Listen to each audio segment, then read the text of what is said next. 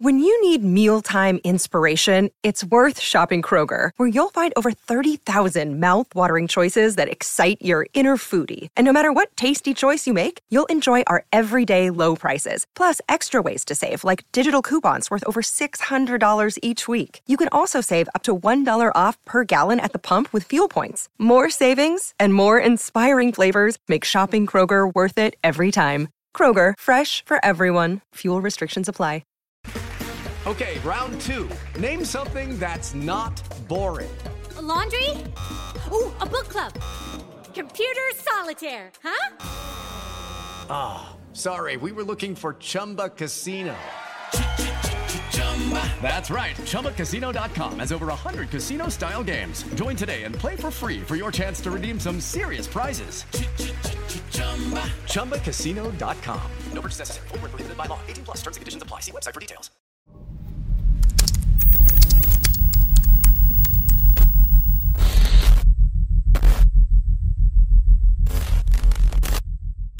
All right, we back. My expert opinion, the greatest show in the World, world, world, world, world, world, world, world, Yeah, world. we doing we doing some amazing things here. Hit that like, hit that share, let everybody know you in here. Doesn't cost you any paper unless you's a mother. Hater, hater, hater, hater, hater, hater, hater, hater, hater, hater, hater, Hater, hater. Take one, take the, take the, take one, take the, take the, take the, take take the, take the, take the, take the, take the, take Don't be one of those. Take the. Hit the subscribe button. Ah, we got something special for y'all today, Mecc. What up, bro? How you doing? My shoulder's kind of messed up, so I gotta trying, do that. I'm trying to tell you, ah, you gotta yeah. stretch first. Wow. Rest in peace, Young Cheese. Yes. Stop. Rest in peace, Young stop cheese. it. Philadelphia, stop, stop it. Stop Condolences and prayers go out to Gillie, Gillie, Wallo, and his whole family. No father should have to bury their child. No son should have to grow up without his father. That is a Y'all fact. knock it off. Stop that. Rest in peace. Condolences to the whole family. Can we have a moment moment of silence?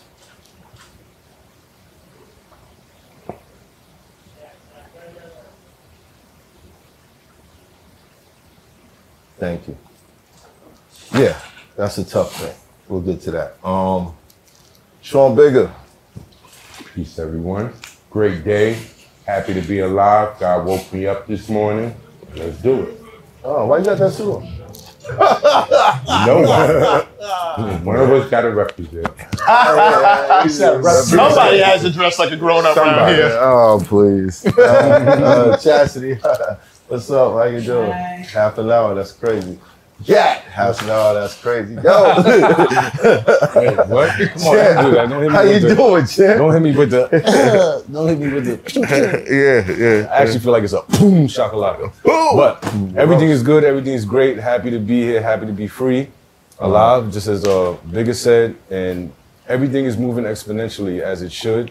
Positive vibes, positive vibrations, and we're gonna keep vibrating higher and higher. Dope, dope. Now, if you are unfamiliar with the man sitting next to Champ, he catches rattlesnakes with his bare hands. That's all I have to say. That's all I have to say. And he's also running for president. We uh, he's uh, a member of a family that America has loved for so long. Um, unfortunately, there's been, you know, a lot of controversy around his family, but he's here to tell his story. So, welcome, Robert F. Kennedy.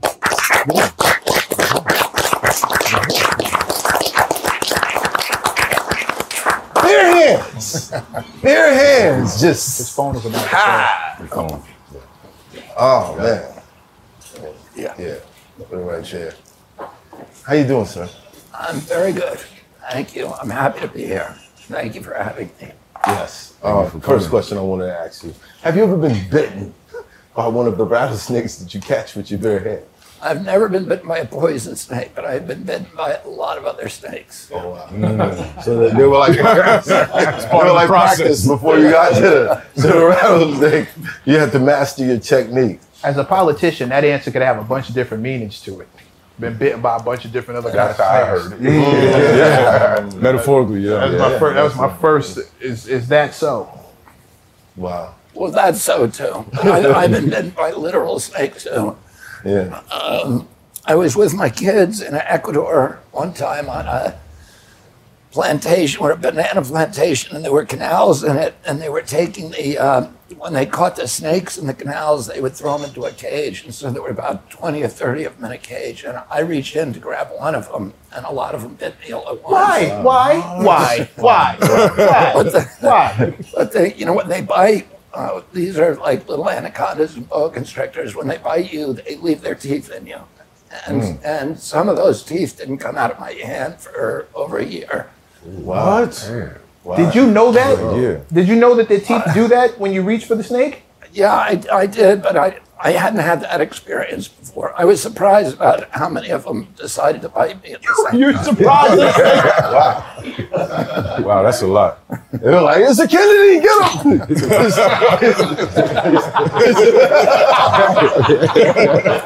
It's crazy. now, I wanted to, um, you know, but usually when uh, it's presidential candidates, um, not many people are, are, are versed in who these people are before we see them standing behind a podium telling us things. So I like to start from the beginning. Um, your childhood, what, what were your earliest memories like? So I'm one of 11 kids. I'm the third uh, of 11 kids. Um, my father was Robert Kennedy, who was the Attorney General when I was born. he was an attorney who was, and he was working for my uncle, John Kennedy, who was then a senator. Right. And I was born in 1954, and this was, uh, and my uncle ran for president in 1960. Right. Oh, I um, and I remember that campaign very well. I went out to Los Angeles for the convention. It was the first time I'd ever stayed up all night. Um, How old were you? I was at that time I was seven. Wow. Oh, and there's pictures of me in the convention with my brother playing with a snake on the table that I had caught. It's been a lifelong thing right here. Big problem. Right. So many questions. Uh, just got to leave alone. So my uncle was attorney general. My father was uh, um, was president, and that you know that was at, at the time at a time when the, the their principal preoccupation was the civil rights movement. They were you know fighting uh, to get uh, James Meredith. They sent twenty thousand troops down to get James Meredith into the University of Mississippi. Um, they sent troops to Alabama, 16,000 troops to get uh, um, uh, Veronica Malone into, and five other students into the University of Alabama. They were in a fight with George Wallace, who was a segregationist. He famously vowed segregation now, segregation forever uh, as his sort of campaign slogan. And he was their nemesis. Um, and they, uh, and they, you know, they, they got to play an important role in making this country a true constitutional democracy for the first time in its history. I was saying to somebody the other day that I, I was born in Virginia at a time when there was still Jim Crow law, so it was illegal, for example, for a black man to marry a white woman or vice versa. Right. And I had, we had a groom, a, a, a, like a handyman who worked for us, who became very close to me because um, I spent a lot of time out hunting and trapping hawks and other animals. And he would drive me around the state of Virginia. He was a, had been a Seabee um, in World War II. Blacks weren't allowed to fight. Black men were not allowed to fight in World War II until the very, very end. Right. Um, but they could they served in the military, but they usually served on construction crews. And he had been in a construction crew in the South Pacific. He was about six foot five, extremely intelligent, uh, very articulate, and um, and dignified.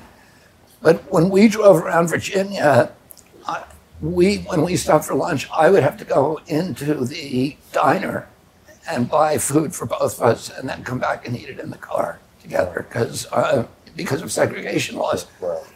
He one time asked me to buy to come with him to Solana Village, which is a little shopping uh, area, like a village near where, where, where there was a shoe store Right. and because he was not allowed in the shoe store, and I had to go in, give the give his size to the salesman, and bring out the shoes, and um, and uh, he tried them on on the sidewalk, and and if they didn't fit, he couldn't bring them back. At that time, um, it was very common for black people to have corns because of that problem. Because once they tried on the shoe, they could not hand it back. So if it was too tight, and you would see at that time a lot of black people that had cut uh, pieces out of their shoes, you know, to alleviate the pain. Wow. Um, but you know, my father, my uncle got to play this very important role with Dr. King, working with him. They organized together with him the, um, the Civil Rights March in 1963 when he gave his I Have a Dream speech. Um, my father um, then, you know, continued to work with Dr. King after my, my uncle was killed in 63. Um, his, uh, he, had, uh, he, he had been in a, a war with his own CIA and with his intelligence apparatus and um, he was uh, he was killed in Dallas, assassinated in Dallas in 1963. Yeah. I um, he didn't want to go to the Vietnam War, so he sent his his uh, advisors. Our bodies come in different shapes and sizes, so doesn't it make sense that our weight loss plans should too? That's the beauty of Noom. They build a personal plan that factors in dietary restrictions, medical issues, and other personal needs so your plan works for you. Noom doesn't restrict or shame when you want to treat yourself. Their flexible program focuses on progress instead of perfection. You don't have to give up carbs or anything. And with their daily lessons, you can learn something new about your food choices every day. After just a few days of using the app, I learned how to recognize cues for overeating and how to choose the right foods to feel full. Stay focused on what's important to you with Noom's psychology and biology based approach. Sign up for your trial today at Noom.com. That's N O O M. Dot com and check out Noom's first ever cookbook, The Noom Kitchen, for a hundred healthy and delicious recipes to promote better living. Available to buy now wherever books are sold.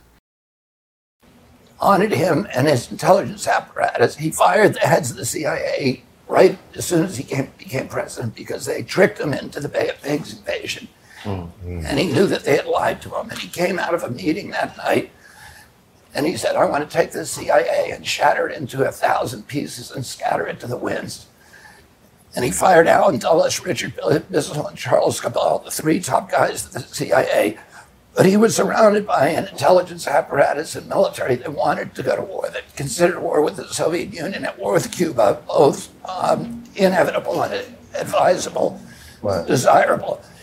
And he didn't want to do that. He sent, they wanted to send 250,000 troops to Vietnam, and he refused. He sent 16,000 advisors, so he never sent a combat troop abroad. He told his best friend, the primary job of a president of the United States is to keep the country out of war.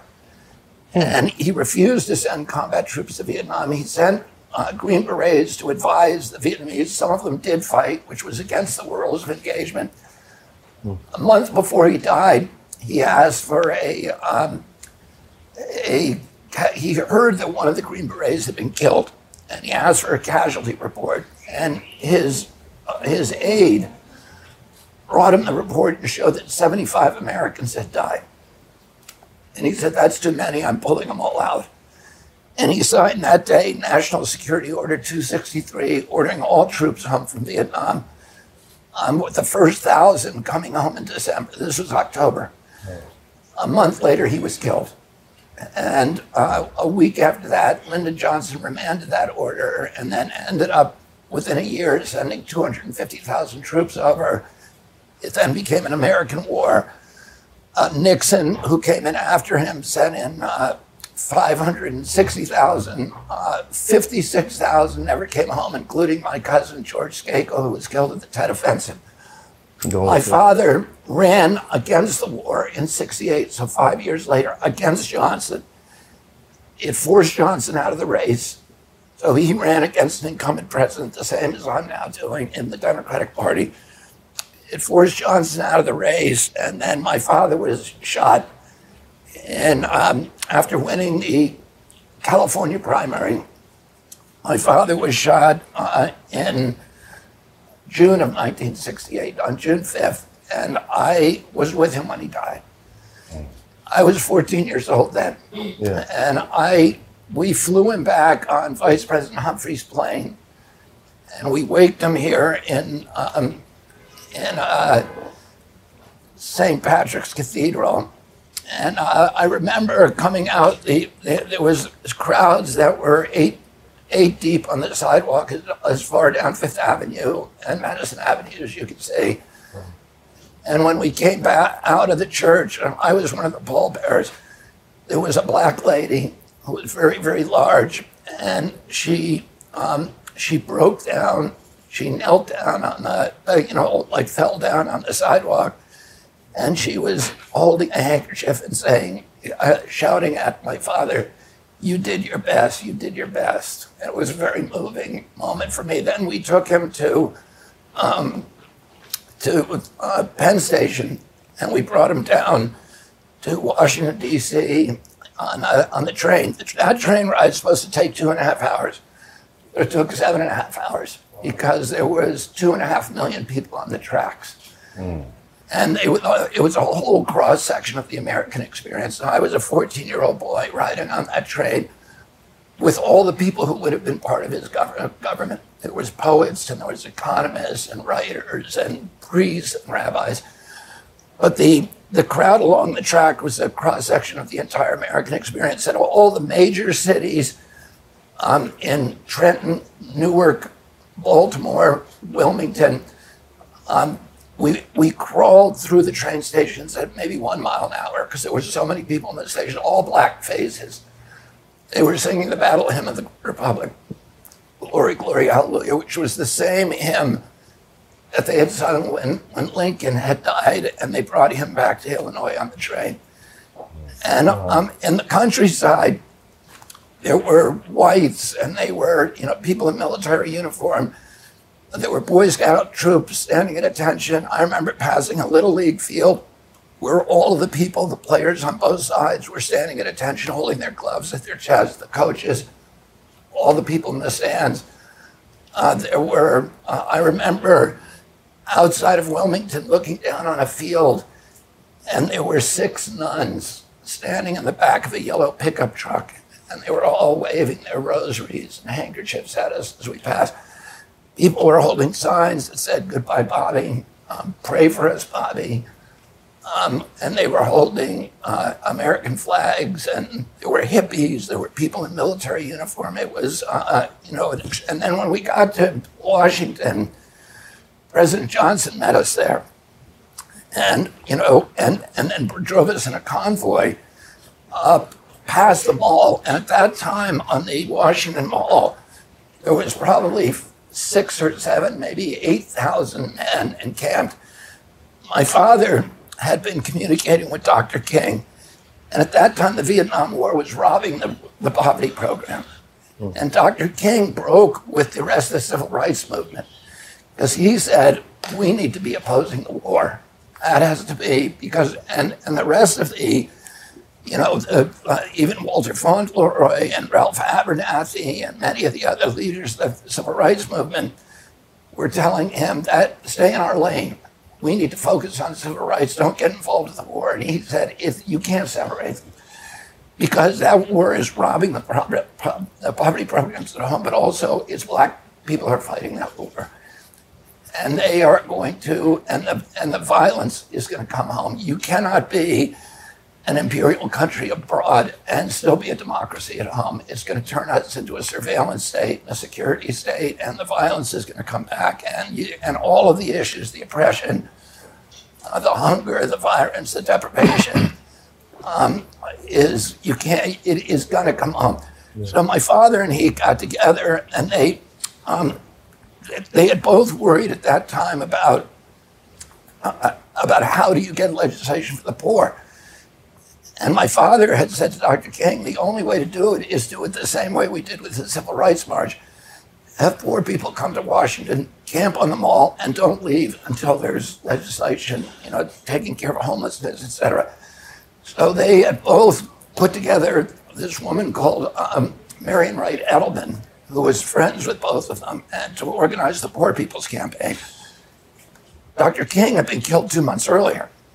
My father spoke. My father was in, in Indiana when Dr. King was when his death was announced. When my father learned, and my father was in the black sect, was going into the black neighborhood in Indianapolis, and the the uh, chief of police said, "You can't go in there. It's going to erupt in violence." When they find, find out, my father went alone because the police wouldn't com- accompany him, and he gave a speech that's very one of his most famous speeches, in which he talked about his own brother being killed by a white man and that what our nation needs is not hatred and anger and division. What we need is love. And he uh, and he um, and he talked. He quoted Aeschylus to a you know to a group of Americans, Black Americans. Um, a famous poem where Aeschylus, where Sophocles says.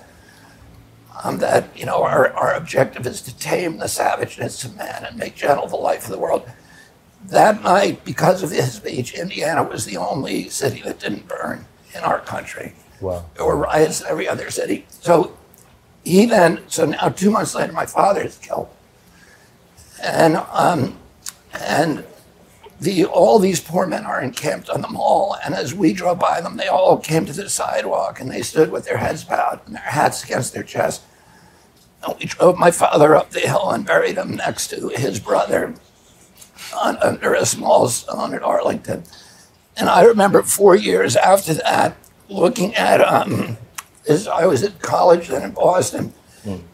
I looked at this demographic data. I was studying politics and American history, and it showed that in 1972, four years later, the the white people who had lined that track and who had, who had supported my father strongly during the 1968 election. Four years later, they didn't vote for George McGovern, who was aligned with my father and very close, good friends with him, but instead they voted for George Wallace, who was running that year too, who was antithetical to everything my father believed in.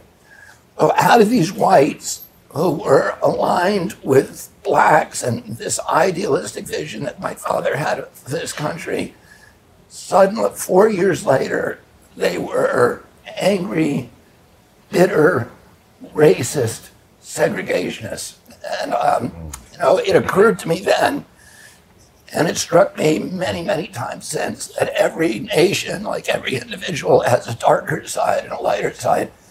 The easiest thing for a politician to do is to appeal to our fear, our greed, our hatred. Yeah our anger, our xenophobia, and that, you know, what my father did was uh, to try to do something different, which is to get us all to see each other as part of a community and to take risks for people who don't look like you and to feel like we're all part of a noble adventure, you know, to make this um, this experiment in democracy uh, work for our country and for the rest of the world. And he was able to do that to get people to find a hero inside of them, themselves and put aside a lot of their fears about their neighbors and avoid the seduction of the notion that we can advance ourselves as a people by leaving our poor brothers and sisters behind or people who don't look like us.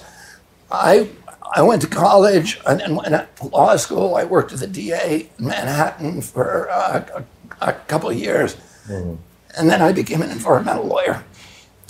And I, I came, you know, I ended up starting this, uh, this group called Riverkeeper.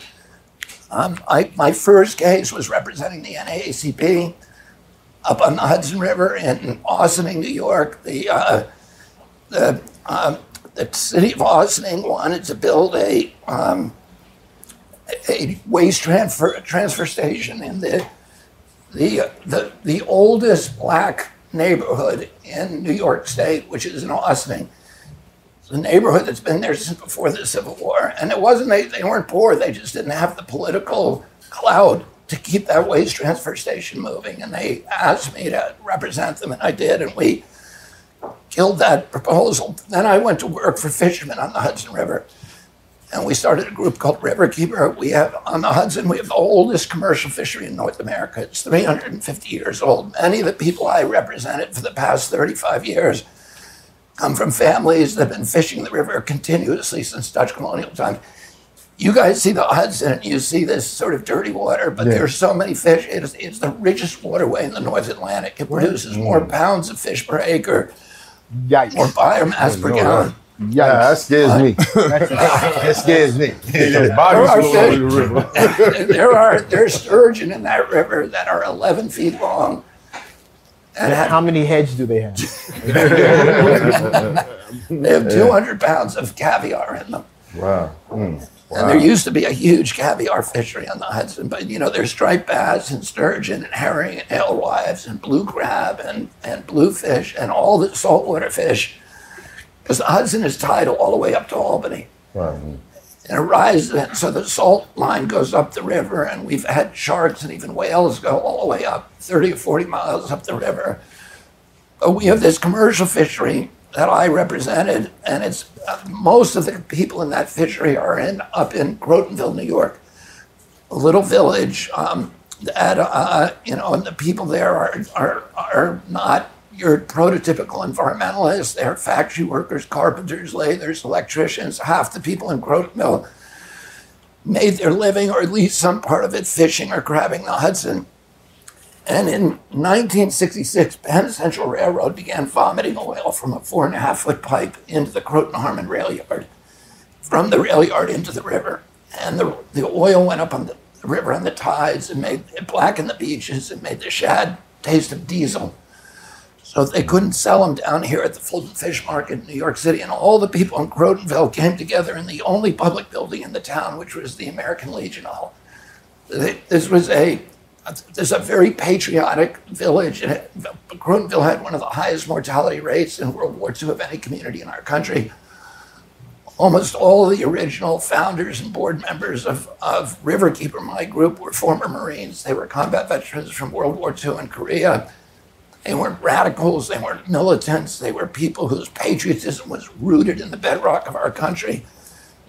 But that night they started talking about violence, and they uh, somebody said they had been to the government agencies that are supposed to protect Americans from pollution, um, but they were given the bumps rush. They were told these are important people, Penn Central Railroad, the, the richest people in the state. We can't force them to comply with the law. And all of these men and women, 300 people, came together in this American Legion Hall in March of 1966, and they started talking about violence. And they somebody said that they should put a match to the oil like coming out of the Penn Central pipe and burn up the pipe.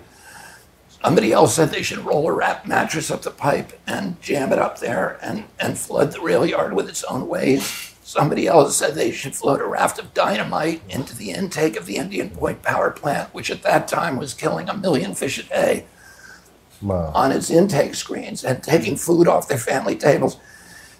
And then this guy stood up who was a former Marine, uh, and he was the outdoor writer for Sports Illustrated. His name was Bob Boyle, and he said um, he he had researched, he'd been he had done an article about angling in the Hudson, about people. There was these fishing clubs, sewer fishing clubs in New York City that were fascinating, and people who were fished up and down the river, 200 pieces of, species of fish it in this article two years before. And in researching it, he found this ancient navigational statute called the 1888 Rivers and Harbors Act that said it was illegal to pollute any waterway in the United States. You had to pay a big penalty if you got caught. But also, there was a bounty provision that said that anybody who turned in the polluter got to keep half the fine. And nobody had ever enforced this law before. And on that night, he stood up in front of them with a copy of that law and he said, We shouldn't be talking about breaking the law, we should be talking about enforcing it. And they started a group that night called the Hudson River Fishermen. It later became Riverkeeper, and they started suing polluters. And 18 months later, they collected the first bounty in United States history under this 19th century statute. They got to keep $2,000. They shut down the Penn Central Pipe.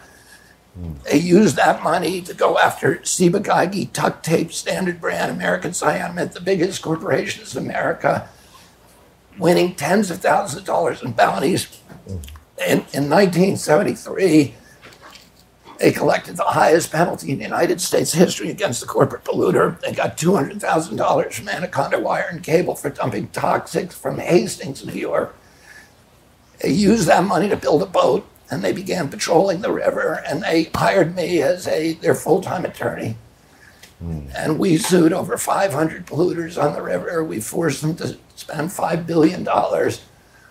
Um, Wow. And uh, and the uh, today the Hudson's the richest waterway in the North Atlantic, and the miraculous resurrection of the Hudson inspired the creation of river keepers, water keepers all over the, the world. So we now have 350 of them, each with a patrol boat, and it's the biggest water protection um, uh, group on Earth. You know, one of the things I mentioned is that you know one of the things I learned very early on. I did a lot of work um, here, you know, in Harlem and and uh, you know elsewhere. Um, is that uh, pollution disproportionately harms the poor? Four out of every five toxic waste dumps in America is in a black neighborhood. The largest toxic waste dump in America is Emelle, Alabama, which is 85% black. The highest concentration of toxic waste dump in America is the south side of Chicago. Wow. The most contaminated zip code is East LA. And, you know, probably, you know, you can name a lot of problems that the black community has, but, you know, one of the worst is toxicity, is, you know, that, that comes from lead, that comes from these That comes from white men. toxic exposures, yeah. Wow. And bad, and bad food, by the way. I mean, 75% of, of food stamps are spent on processed food, which is just poison. It's just poison. 10% goes to uh, soda. But, um, you know, black kids in Harlem are more, have a, uh, 44% of them have toxic levels of lead in their blood. Um, they are more likely to die of a brain tumor than a bullet. And, uh, and they're most likely to die of suicide than anything else now, today, since the pandemic. And these are environmental exposures, and um, you know they're uh, and you know it's a it's a it's a huge issue that I've been litigating on for many years. I sued at one point. I sued the New York City water supply. New York has the best drinking water in the world of any city. It it has this incomparable taste that accounts for the, the amazing taste and unique taste of New York City pizza, New York City bagels. Yeah, I do taste tap water in the kitchen sometimes. yeah. I ain't gonna lie. Yeah, it's, it's there. I don't know if that's a good thing. And it comes from two water supplies. One of them in the Catskills that's very, very pure. Two, actually, two, the Delaware and Catskill system, very, very good water. On the east side of the Hudson is um, the uh, Croton system, and it's very small. It's only 10% of the water, but it has 102 sewage treatment plants discharging into it, and there's no filtration. So that the water from those wastewater treatment plants is going right to people's taps. Wow. And during the you know dry summer months, if you drink a cup of coffee, if you're in the distribution district for that Croton water, your cup of coffee is going to be about three percent uh, sewage from you know a plant that's been through a plant. Wow. Oh, I asked New York City to give me the distribution because I want to see the neighborhoods that were getting this.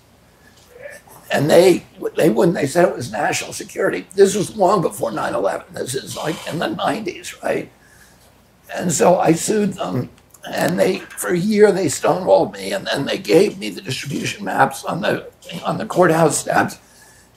And the maps had the, the neighborhoods that were getting the Croton water were colored dark on those maps, and it was Harlem, South Bronx, Lower East Side, Hell's Kitchen. Wow. And um, and there was when you went down the Upper East Side, there was one little tiny dot of white where it was getting the good water in this kind of sea of blackness. And I had to get the magnifying glass out to look at it. It was Gracie Mansion. So the mayor's house was getting the good water, but all the surrounding neighborhoods were, you know, getting the, the poor water. And whose fault is that?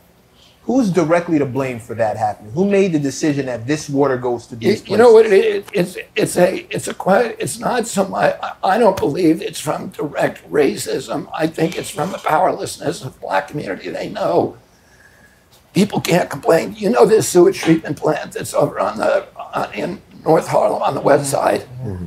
It's called the North River plant.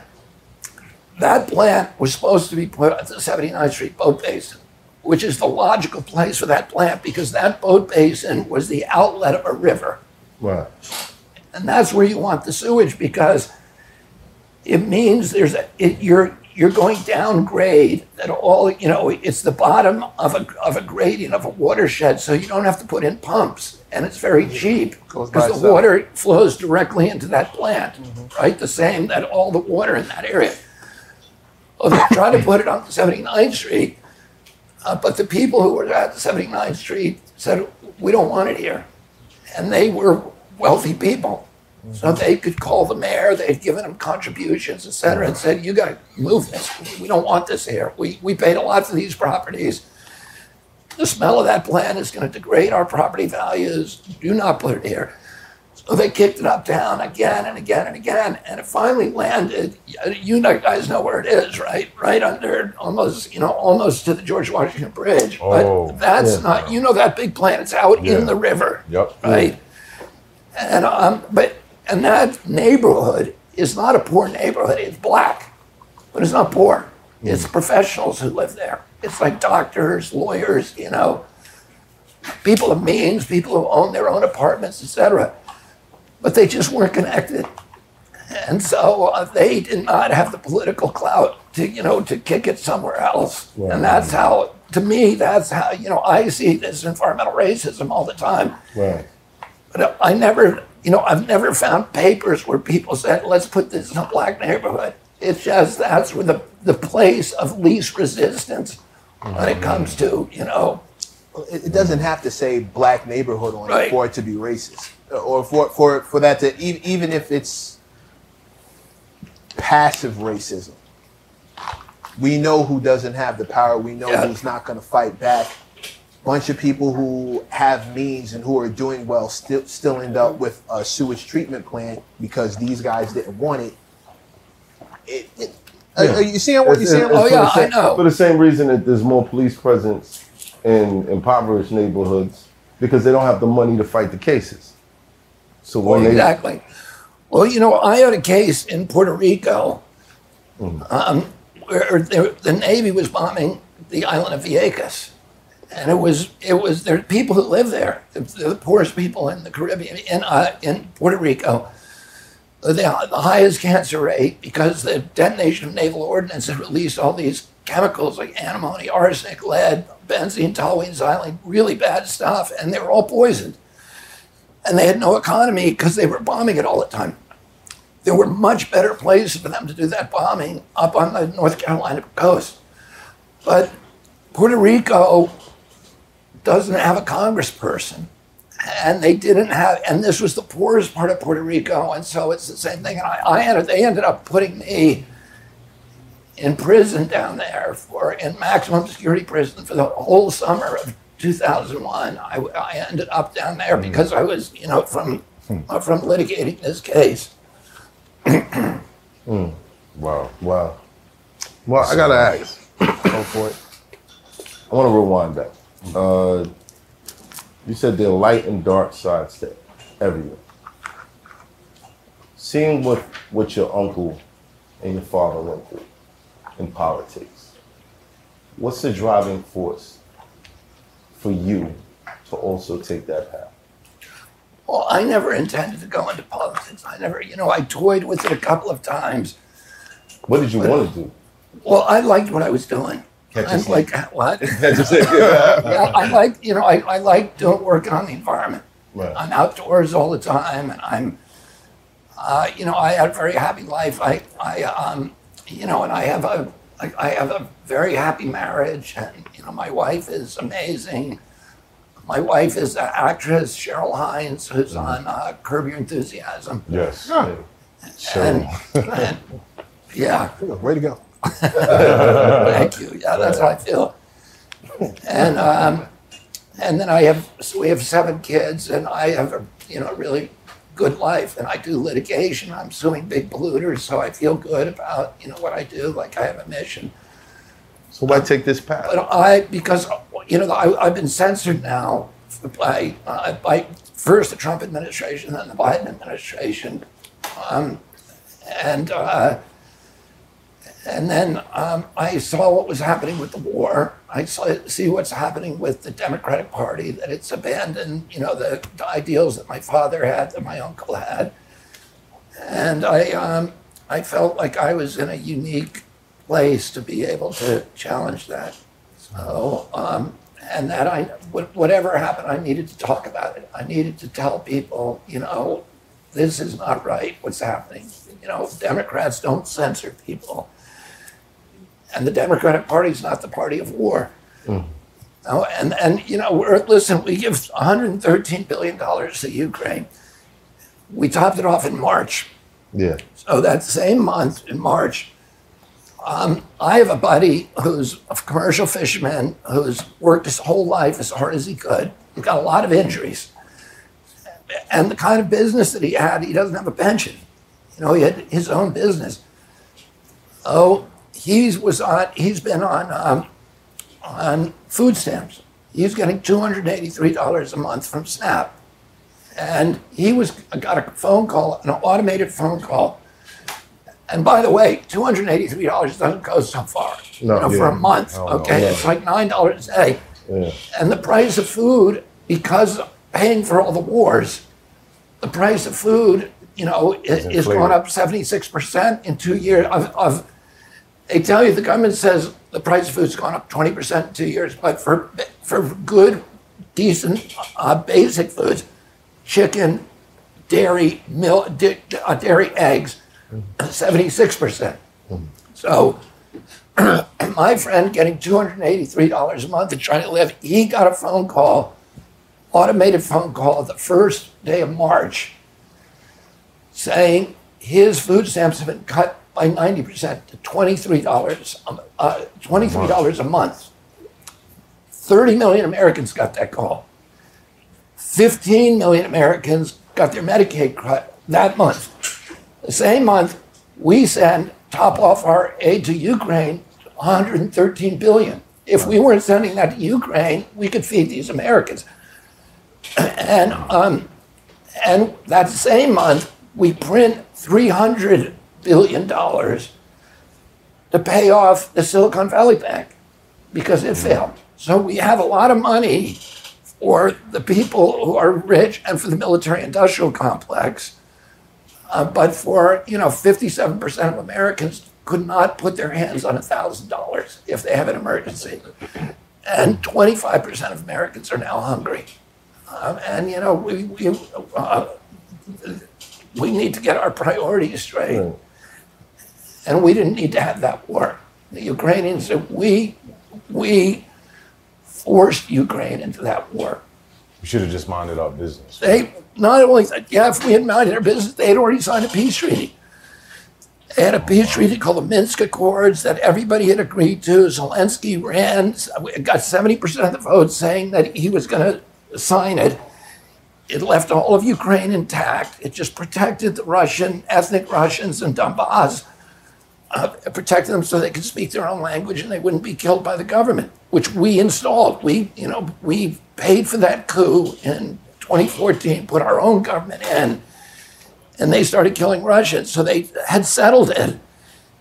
And we went in and told him he couldn't settle it. And then in April of 2022, just after the Russians invaded, the Russians wanted to settle it. And they only sent 40,000 troops in. They wanted us to come to the table. Zelensky signs and Putin sign a, a peace agreement.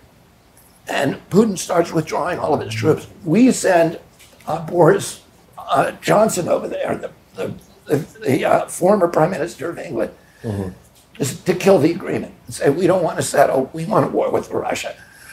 When, when Biden was asked, why do we, we doing this war, he said, regime change in Russia. That's our objective. That's not good for the Ukraine. We, my son went over there and fought because he was uh, he's idealistic. He didn't tell me where he was going. He went over there. He joined the special forces unit. He was a machine gunner. Um, was in the Kharkiv offensive, and you know, um, and you know, risked his life. And now, 350,000 kids have been killed from the Ukrainian side alone. And it's a war that should never have happened. That we, you know, we uh, the the story that we're told that you know um, that was an unprovoked invasion by um, by Putin is not the accurate story. There's a, another story, and that is that the U.S. wanted this war. Lloyd Austin, the same month in April when we sabotaged it, Lloyd Austin, who's the Secretary of Defense, was asked by um, uh, by the press, "Why- are we in this war? And he said, because we're going to, we want to exhaust the Russian army and degrade its capacity to fight anywhere else in the world. And we don't have to kill American. You know, he didn't say this, but, but earlier position papers had said we should draw Russia into war with a country like Afghanistan or the Ukraine, where you know their soldiers are going to be dying. We'll provide them the equipment and uh, um, and we'll exhaust them. They, and that's not it, it's not a good outcome for uh, for uh, you, for Ukraine. Right. By the way, the, the same people who are engineering the Ukraine war are the same ones who engineered the Iraq war. The neocons, Victoria Nuland, the same. Uh, the Iraq war. I don't know how old you guys are. I remember. You're 47, so you remember the Iraq war.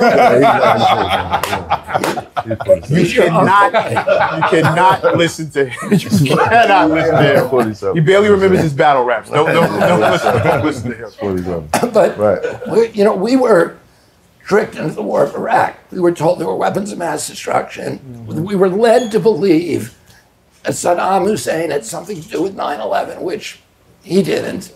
Um, that he was harboring terrorists, which he wasn't. That he had weapons of mass destruction, which he didn't. Uh, We had to go in there and do a preemptive war, which America has never done before. We go in there and we get rid of Saddam Hussein. It cost us, in the end, that war led us into Syria, Yemen, Libya. The whole thing cost $8 trillion. Oh, so, what do we get for $8 trillion? And that's bankrupted the middle class in this country. The way they pay for that is through inflation, which is a tax on the middle class and the poor. And what do we get for that war? Well, here's what we got Iraq is worse off than we found than, it, than it was under Saddam. We killed more Iraqis than he ever did. We killed between 600,000 and a million. Iraq today is just a, is an incoherent nation. It's a battle between Shia and Sunni death squads. It's not a safe place to do business or to live. We've pushed Iraq into a proxy posture with Iran. So Iran is now controlling Iraq, which is exactly the outcome we were trying to avoid. Right. We created ISIS. We drove 2 million refugees to Europe. And, you know, the riots that are happening in France now are those refugees. Yeah. And, and Breck, uh, Brexit, you know, is from that, that, uh, that immigration is what drove, you know, the Brexit and broke up Europe. Oh, these are the outcomes. It's the same same way with Bin Laden. Exactly. Yeah. These, are, you know, the outcomes that we got for eight trillion dollars, and now we don't have a middle class left in America, and that's really our strength comes from. Our strength comes from the middle class. Two questions. Who benefits and what can we as a people, and I know, you know, people ask this question all the time, but what specifically can raise the awareness where the people in these neighborhoods, the people who who are not uh, in in in connection with the the politicians, what can we do? What on the ground level? I'm talking about from step one, whether it's pick up a phone or or go to this website or or stop supporting this. What exactly can we do to change? Uh, I mean, uh, uh, people need to be educated. And Martin Luther King's time, he was educating people and saying, you know, 45% of every paratrooper movement um, uh, unit in Vietnam is black. And you know, today, for you know, if you're not a sports star or a rap star like yourselves or hip hop stars, but living the easy life like yourselves, if you Is that what this is? I missed it completely. you know what what is your choice if you're in this neighborhood and you know i, I admire you so much because you told me that you never took a drug you know I- and uh, and that uh, you know coming from uh, from where you came from from a, you know uh, uh, with all the challenges that takes incredible character you know that is that you are a man of immense character so uh, Thank you. you know it's true Yeah, it is, but thank you. and so, but what what is available to a kid who wants to escape, you know, the, the, this life? Well, if you're not a you know an NBA athlete, and if you're not a hip hop star, your your main choice is the military. If you don't want to go into a gang, so you go into the military because They're going to pay for your education. They're going to pay for your housing. They're going to give you a health care program. But the, the, the, the, the fix is that you got to go kill people. And that is going to, that is going to cripple you. Yeah, I have family members who who who kind of struggle with that. They, they've been in the military for years. You know, they had to work these operations where when they come home, all they do is drink. Yeah. Mm-hmm. And they've got, you know, Yeah. PTSD. Yeah, And the same kind of drugs that these kids are looking to escape. These vets are coming home looking to escape. They don't want to think about what they just Yeah. happened. Who's to blame?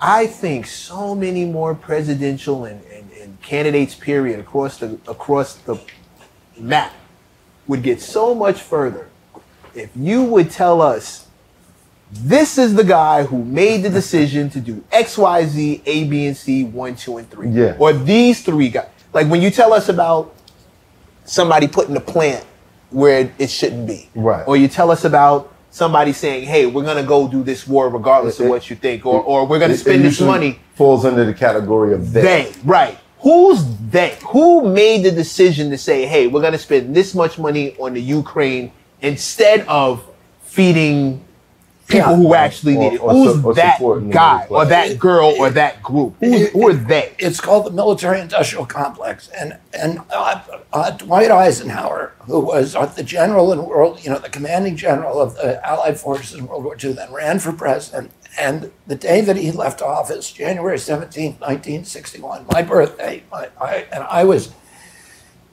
in Washington. Three days later, I'd watch my uncle take the oath of office. Um, but Eisenhower made the most important speech probably now in American history, where he warned America that if you, um, that if we were not careful, um, that the military-industrial, this permanent warfare economy and machine that we created would destroy our democracy, would subvert all of the institutions that we've created, would impoverish our country and turn us into a surveillance and security state. And um, my uncle, he actually tried to make peace with the Soviet Union, but the CIA thwarted him. Allen Dulles thwarted him. And my uncle comes in. What was the guy's name? Who Allen? Dulles. He's the guy who, he was the big villain in American history. He's Allen the guy Dulles. Okay. who turned the CIA into this, you know, machine for overthrowing democracies and, um, and you know, turned it against the American people. And he was, you know, he then lied to my uncle about the Bay of Pigs. My uncle said, "Why are we going down?" Because they, they're, my uncle comes into office, and they said, "They said first thing you need to know is we're about to invade Cuba. It's a secret."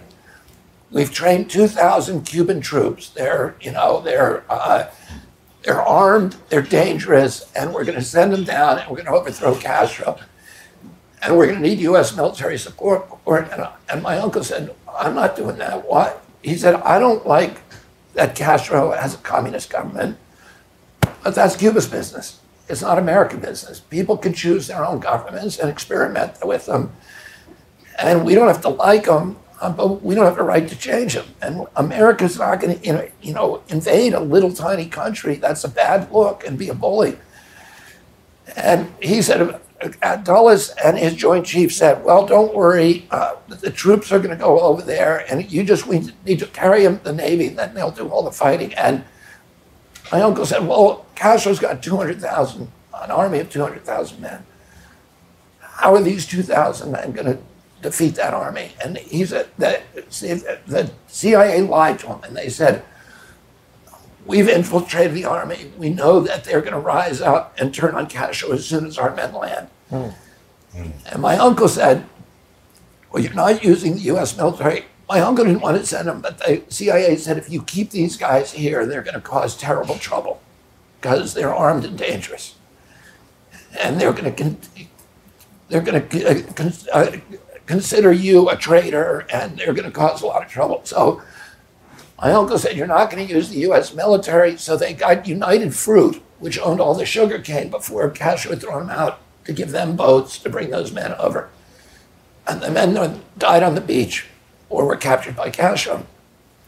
And that's when my uncle said, I want to shatter the CIA in a thousand pieces and scatter it to the winds. And my uncle then you know, the CIA wanted him to go into Laos. He refused. They wanted him to go to Vietnam. He refused. They wanted him to go to war in 62 with Russia. Instead, he made friends secretly with Khrushchev. Mm-hmm. They started corresponding with each other, and they both realized that they were surrounded by people who wanted them to go to war. And, uh, and my uncle kept, kept them out. Uh, but the military, but then my uncle's killed, almost certainly by the CIA and the military industrial complex. My father then runs against them. He also gets killed. Um, again, almost certainly by the CIA. The man who actually fired the shots that killed him was a CIA asset, a guy called Eugene Thane Cesar. Uh, Lee Harvey Oswald, we now know, was a CIA asset. Yeah. Um, so, uh, and they, you know, the military industrial, and we went through all of these traumas my father's death, Dr. King's death, Malcolm X's death, the Vietnam War, the um, 9 11, and COVID. Each one pushed us further down the road into a security state, into becoming more a possession of the military. When Mitch McConnell was asked about, well, you know, why are we spending 113 billion in in uh, Ukraine? He said, uh, well, the uh, he said, don't worry about it because that money is not actually staying in Ukraine. It is going to military contractors. It's it's just going over, you know, technically going to Ukraine, but we're actually just buying, you know, going to General Dynamics Outsourcing. and Yeah, other right. soldiers. And he said, so it's all American companies, and that's good for our country. yeah. And that's who's That fighting is the their rationale, and that, and they're, they're- over there they're killing Ukrainian kids, so nobody here is going to complain because nobody here's you know wa- watching the coffins come home, Right. and so it's the perfect war for the military. They get to you know get re up their contracts, and you know, and those are the people who drive policy in Washington D.C. So, so is Mitch McConnell they? He's part of them. I mean, Joe Biden is they. Because when, you know, when you Joe say Biden is Joe dead. Biden. when you say the, the military industrial complex, I'm still looking for names. Like where the my Victoria Nuland, Joe Biden, Antony Blinken. Those are the people who are dri- who are driving it. Those three, the, those those those three names. yeah, those three names. Okay. So when you get in, Joe Biden will go and you'll Yeah. fire the other guys. Is that, is that No, the yeah, all of those. You know, I, I will reorganize the CIA, and I'm gonna. We have 800 bases abroad. You know how many the Chinese have? One and a half. I, don't- I, the Russians may have one. I don't know, but we have 800, and each one is just a platform for a new war. And the function of the CIA is to provide the military-industrial complex. This, my uh, my uncle discovered this with this a pipeline of continual new wars, you know, to uh, to fuel that, and and that money is being paid by the American middle class. That's why we don't have a middle class left in this country. Wow. Okay. Okay, so now we know who they is. And you, I mean, with with the resistance that the that your father and your uncle faced, you don't have a fear of this. You want to pick a fight with these people?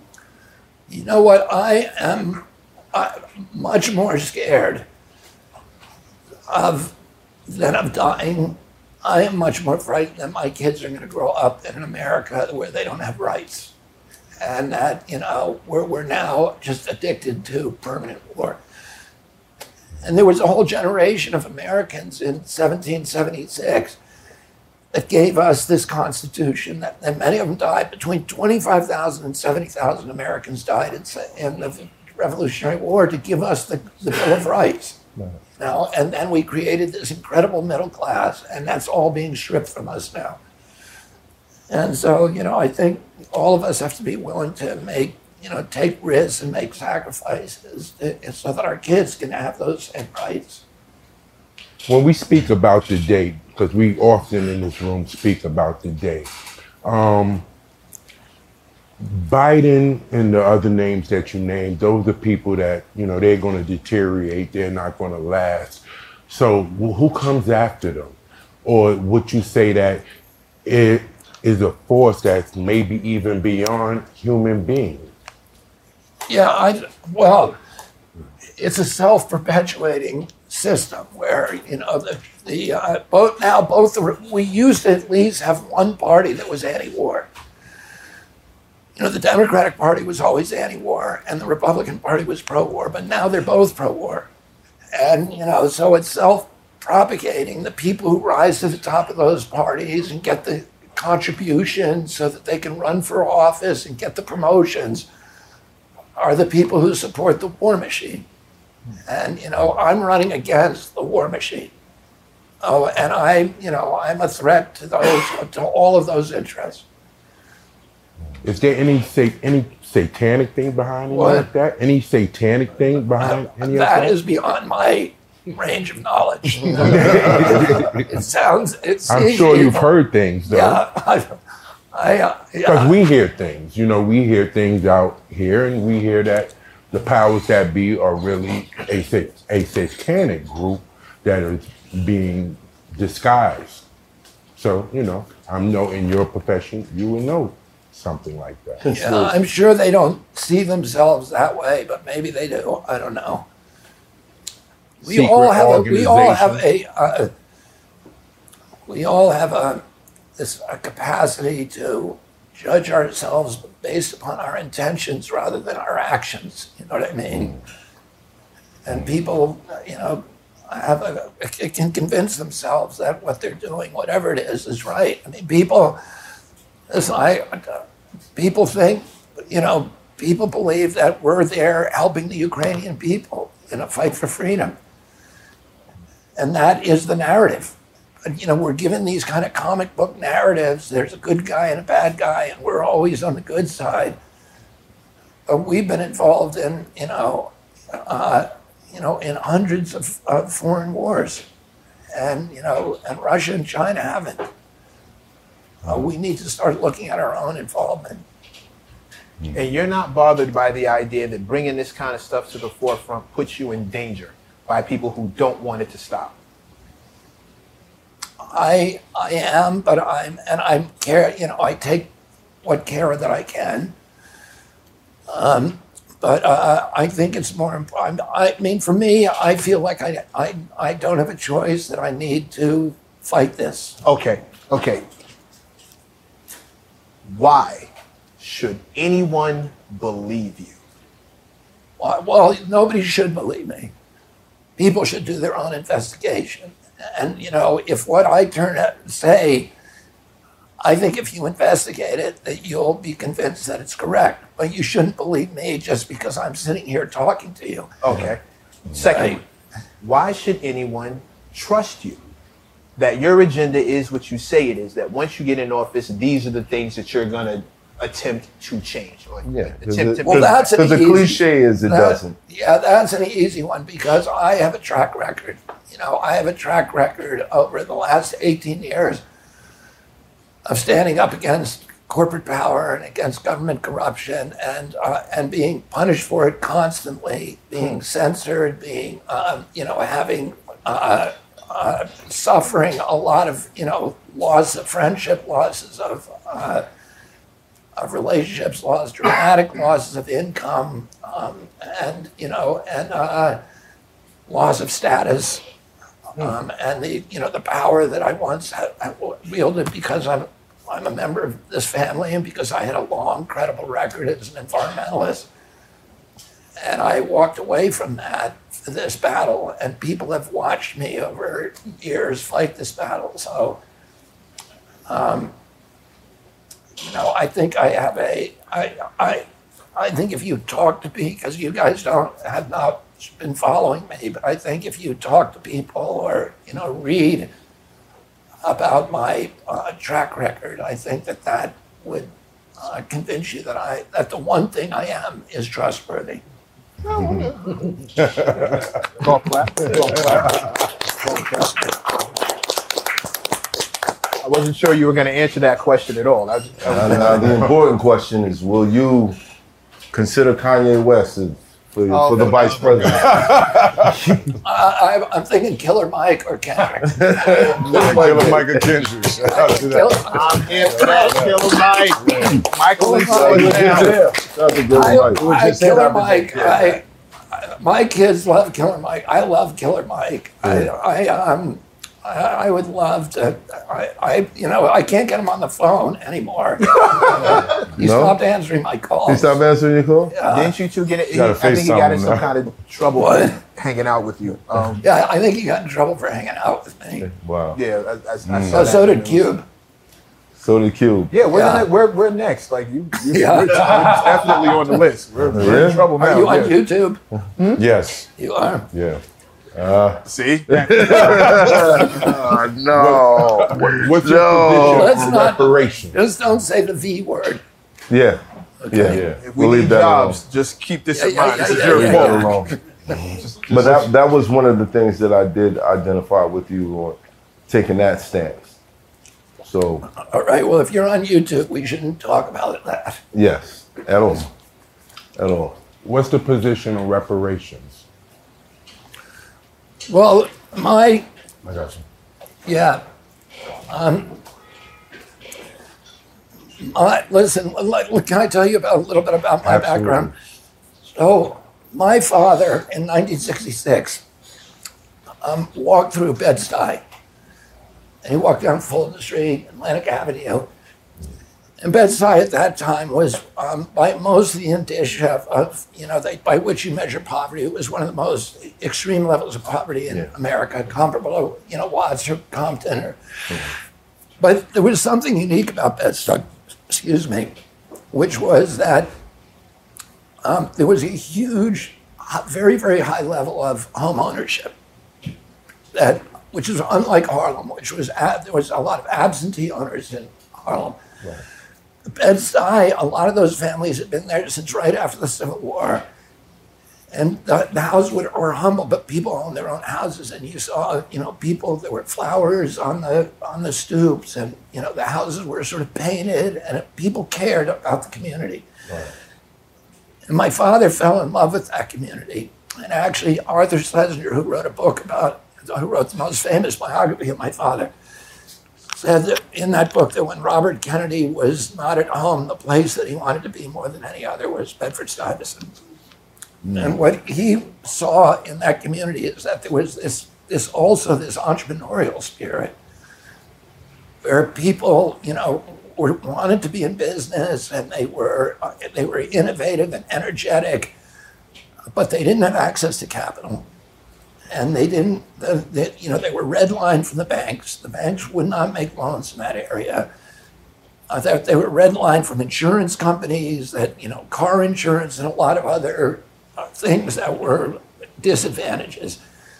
Uh, the big disadvantage, they didn't have access to capital and they did not have access to uh, knowledge to it. To my father, you know, grew up among people where if he needed to call somebody from Harvard Business School to ask a business problem, he could call somebody. But there was no access in that neighborhood to that. So a businessman who, you know, who was smart and everything, but did not have, uh, just couldn't, he didn't have that accumulated um, access to uh, to that kind of to business knowledge.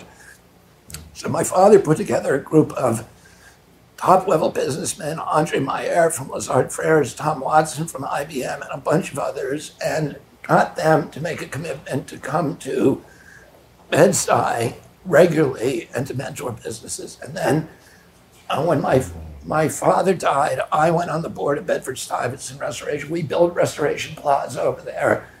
And when I first went over there, I don't know if you are. Are you from? I'm from I'm yeah, from Brooklyn. from Brooklyn. I'm yeah. from Yeah, Bed-Stuy. from Brooklyn. He from Best Yeah. You're from Bed-Stuy. Restoration is on Fulton. Yeah, uh, yeah. Yeah, right. half So my father built that, and you know, I was on the board for thir- for all- 35 years. We bought the Pathmark store there when we when we first when I first went out there. The closest grocery store was 75 blocks, three bus rides. So a, a woman who was trying to feed her kids had to get on three buses, get her loads of grocery, climb climb back on those buses at 75 blocks. And we got Pathmark to move into Restoration Plaza, which is, it changed a lot of people. And then we built a theater there. We built, you know, sports centers and um, and uh, and uh, um, and you know and we we started uh, giving access to microloans, to grants, um, to uh, opportunity um, uh, districts where you know it would be lower taxes. And when I first started going out there, and when my father went, all the businesses on Fulton Street were boarded up. There was nothing. and you know, I have now because when I married Cheryl and moved out west to California, I I, I stepped down off the board at that point.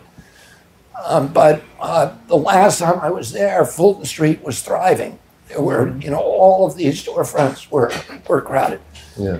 and and that is good not only for the black community, but it's good for everybody. And for so when you ask me about reparations, I, I'm going to tell you one other thing. I spent 20% of my time um, representing Indians during my career in the United States and Latin America and uh, in Canada. And a lot of the Indian tribes at that point were getting gambling. And there would be arguments, fights within the tribe about how do you distribute the, the gambling money. Do you, and the traditional chiefs would say, do not give it in cash payments because it, it is not, the, this, this money belongs to the entire community over the generations. And, um, and it should be uh, distributed that way. And what we saw is the tribes that, that put it into institutions like clinics, scholarships, business loans, microloans, um, factory, building factories, those things, those tribes really flourished. The communities flourished. And that sense of community was great. And the, all the tribes that did cash payments was a catastrophe. Well, I would be against cash. If there was no other, if there was no other issue, I would be against cash payment reparations. But the word reparation means repair. And, you know, I grew up in a Jim Crow and I saw this was not just the, the injury did not end with slavery. The injury and the deliberate suppression, the institutionalization of poverty in black neighborhoods is uh, systematic, it's systemic, and it, it, uh, and it continues today in a million different ways. And we need to rebuild the, the uh, black communities. And, and so that, you know, but my approach to doing that would be to do it in a way that I think is going to be most effective, which is what we did at Bed-Stuy. We created what we call Community Development Corporation there, and it is now the model for hundreds of community development corporations around the country because it works. And that it, it's, it's less likely to contribute to the polarization between blacks and whites because it benefits everybody. Everybody, even uh, people who are Trumpers, who I see all the time because I represent them in lawsuits against big polluters. They, if you talk about business loans to black communities, everybody's for it. You know, everybody wants business to work and to flourish. And so for me, that would be my approach to, to do everything I can uh, to make. And you know, I was in Cleveland a couple of weeks ago. COVID wiped out the black. The, the, the, what I mean by systemic racism. In 2008, America got wiped out by the say by the loan, you know, by these exotic in, uh, loan instruments, um, the, you know, like mushroom mortgages and balloon mortgages and all that. For 10 years before, tho- those same banks have been trying that out, experimenting in the black community with those. And it stripped the equity out because a lot of those tho- those homes, like in Bed-Stuy, they were in those families for generation, and you could go get a mortgage, increase your mortgage, and you can mm-hmm. start a small business, buy a sewing machine, do whatever, you know. And but then these, you know, the, the the banks were going to these families and saying, "You got a great home, you know, we'll give you this new kind of mortgage. You don't have to pay anything for the first five years, and it's all going to be great." And they signed on to them. They got sucked into it, and then they lost the home, and that stripped equity out of the community. And then they, and then the hospital consolidation happened. The same thing. They tried it at first out in the black communities, and they closed all the community hospitals. Wow. And then COVID happened.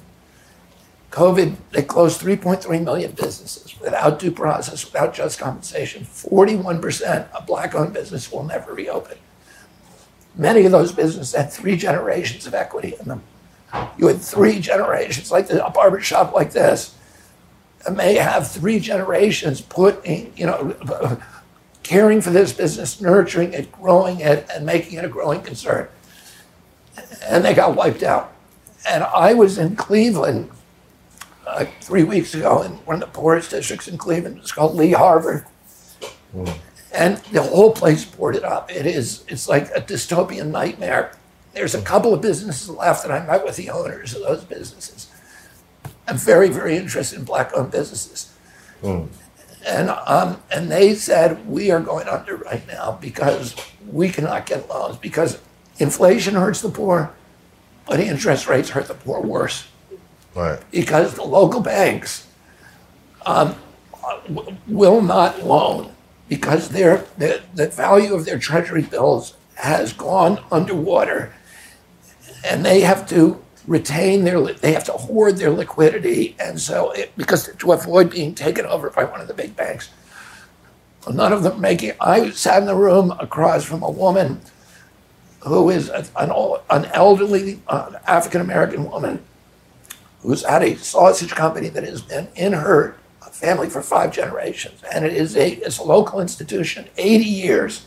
They've been operating this country, and she's shutting it down, not because there's a problem with the business.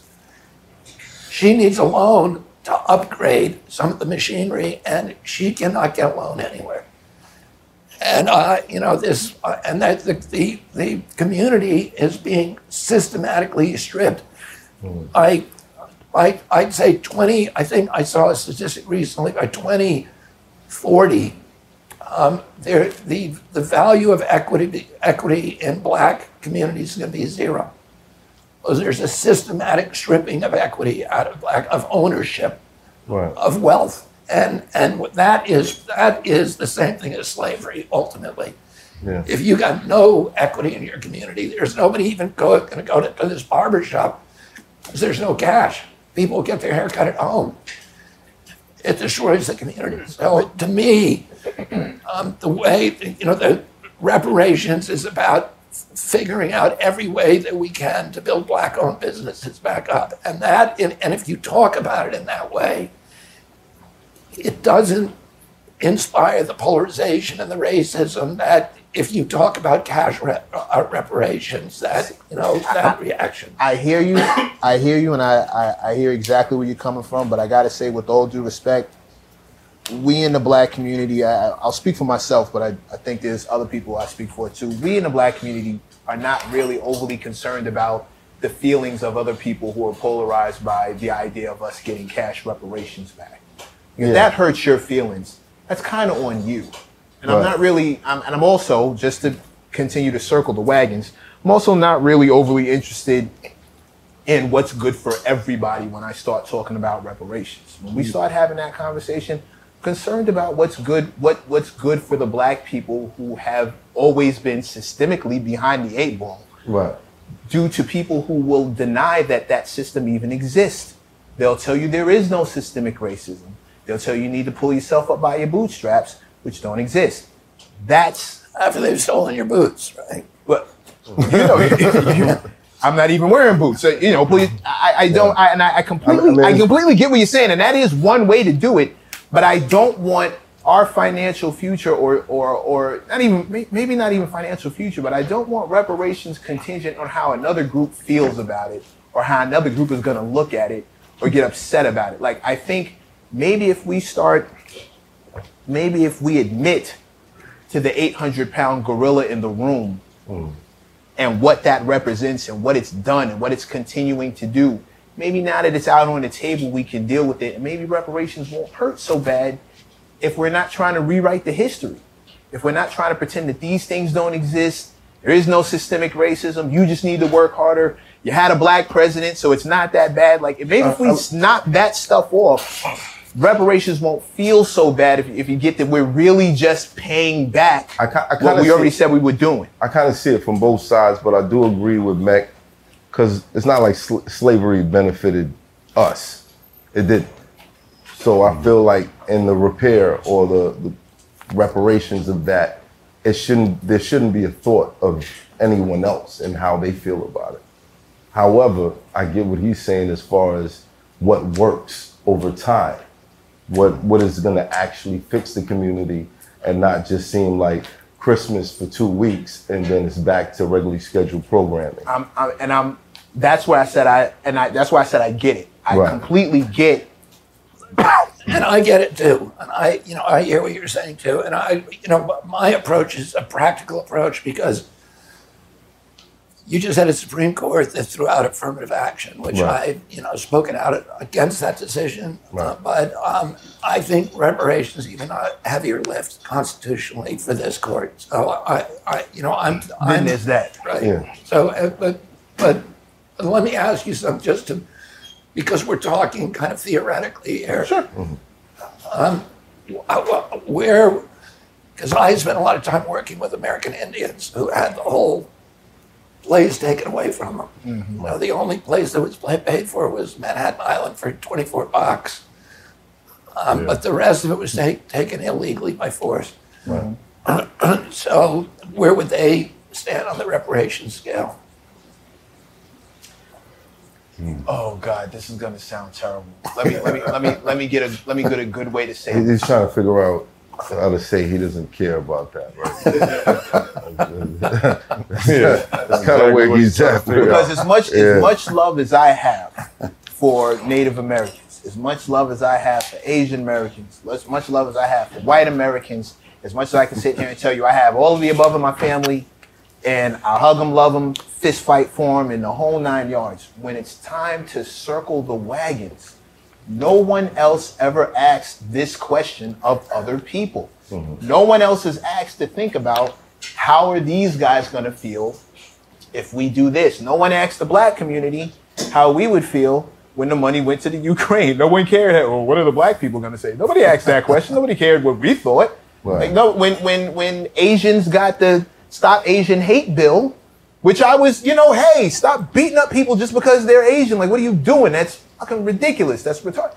Nobody asked us how we felt about that. So I'm not of the mind to consider other people when I'm looking out for what's good for my brothers and sisters in this struggle with me. Because when the cops show up, it's just us.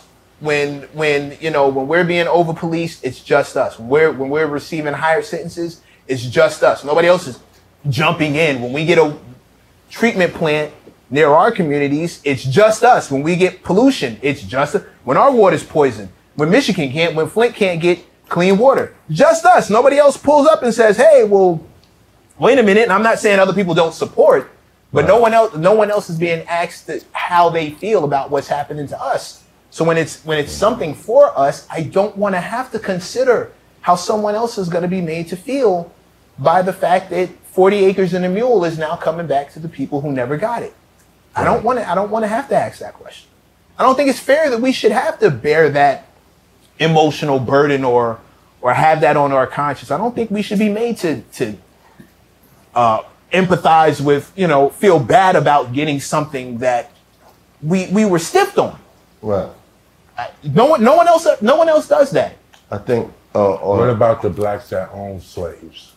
What about them? I, I'm not, I'm not, and I don't want to split those hairs either. Like these, these, these were people who were living. These were But people that's who. a good question. We have descendants of those, which I'm sure we could tell you that they were actually slave owners. For sure. And those people had to go through Jim Crow just like everybody else. Those people got called niggas to their face just like everybody else. If the money lasted, they got red lines just like everybody else. Like, and I'm not, I don't want to split But again. do I don't want to. do they family get We how, how, how about how about once we get the fund together, we figure that out. But we figure that out. So my position is just a little bit. Uh, I understand what you're saying. So I don't believe money is a solution. I never say money is a solution. Financial is not going to save anybody. I can give you a million dollars right now, and you're still going to die. You're still going to be faced with the facts of if your spirit and your soul is right. So money is not the solution. When you give the Indians the money, like you said, if they messed up spiritually, they're going to go out and get drunk. So building back the community definitely key. But how do now if who's in control of that? And like you said, equity, how does that benefit the direct families? Well, I mean, I, the, the theory is, and I believe that it bears out, uh, when you create businesses, that um, you you enrich the whole community. You look at this barbershop, you know what, the, and the community that it's created in here, you know, through the existence or a grocery store, and how important it is. There's a gourmet deli across the street. You know, if that disappeared, imagine uh, how bad it would be for this community. You know, because I saw what happened in Bed-Stuy when there was no, um, you know, no base to base buy. Every business that you build uh, enriches the community more, and enriches everybody in the community. But we don't and own you're these doing it in an organic way. That's the next. We don't that's the own next- these businesses. That's Yeah. the next key. We, Our we town is That like dairy Right. store is not owned by us. Right, and the, but what I'm saying is that we need to be fostering the growth of BOPs, right? Um, black-owned businesses. Gotcha. Yeah, And that's what you were yeah, that's not talking We're, we're, and we're, including loans and programs to, to, to kind of educate people on business and, and more of that in these communities. right? I'm assuming. Mentorship programs, um, microloan programs, grant program, opportunity districts where you have, you know, where there's an incentive um, uh, for outsiders to invest in black startups, um, uh, BOB startups, uh, and all of, you know, and all of those different mechanisms for uh, making uh, these, uh, you know, these communities hubs for investment and for thriving businesses. Right.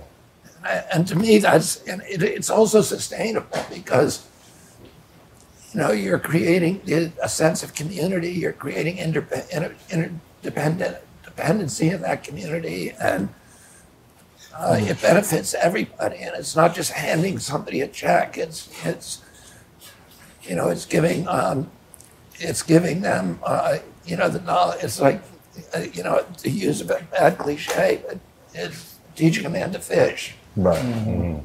So it's more about access. It's, it's about not access to capital and access to the knowledge to be able to how to run a business, right?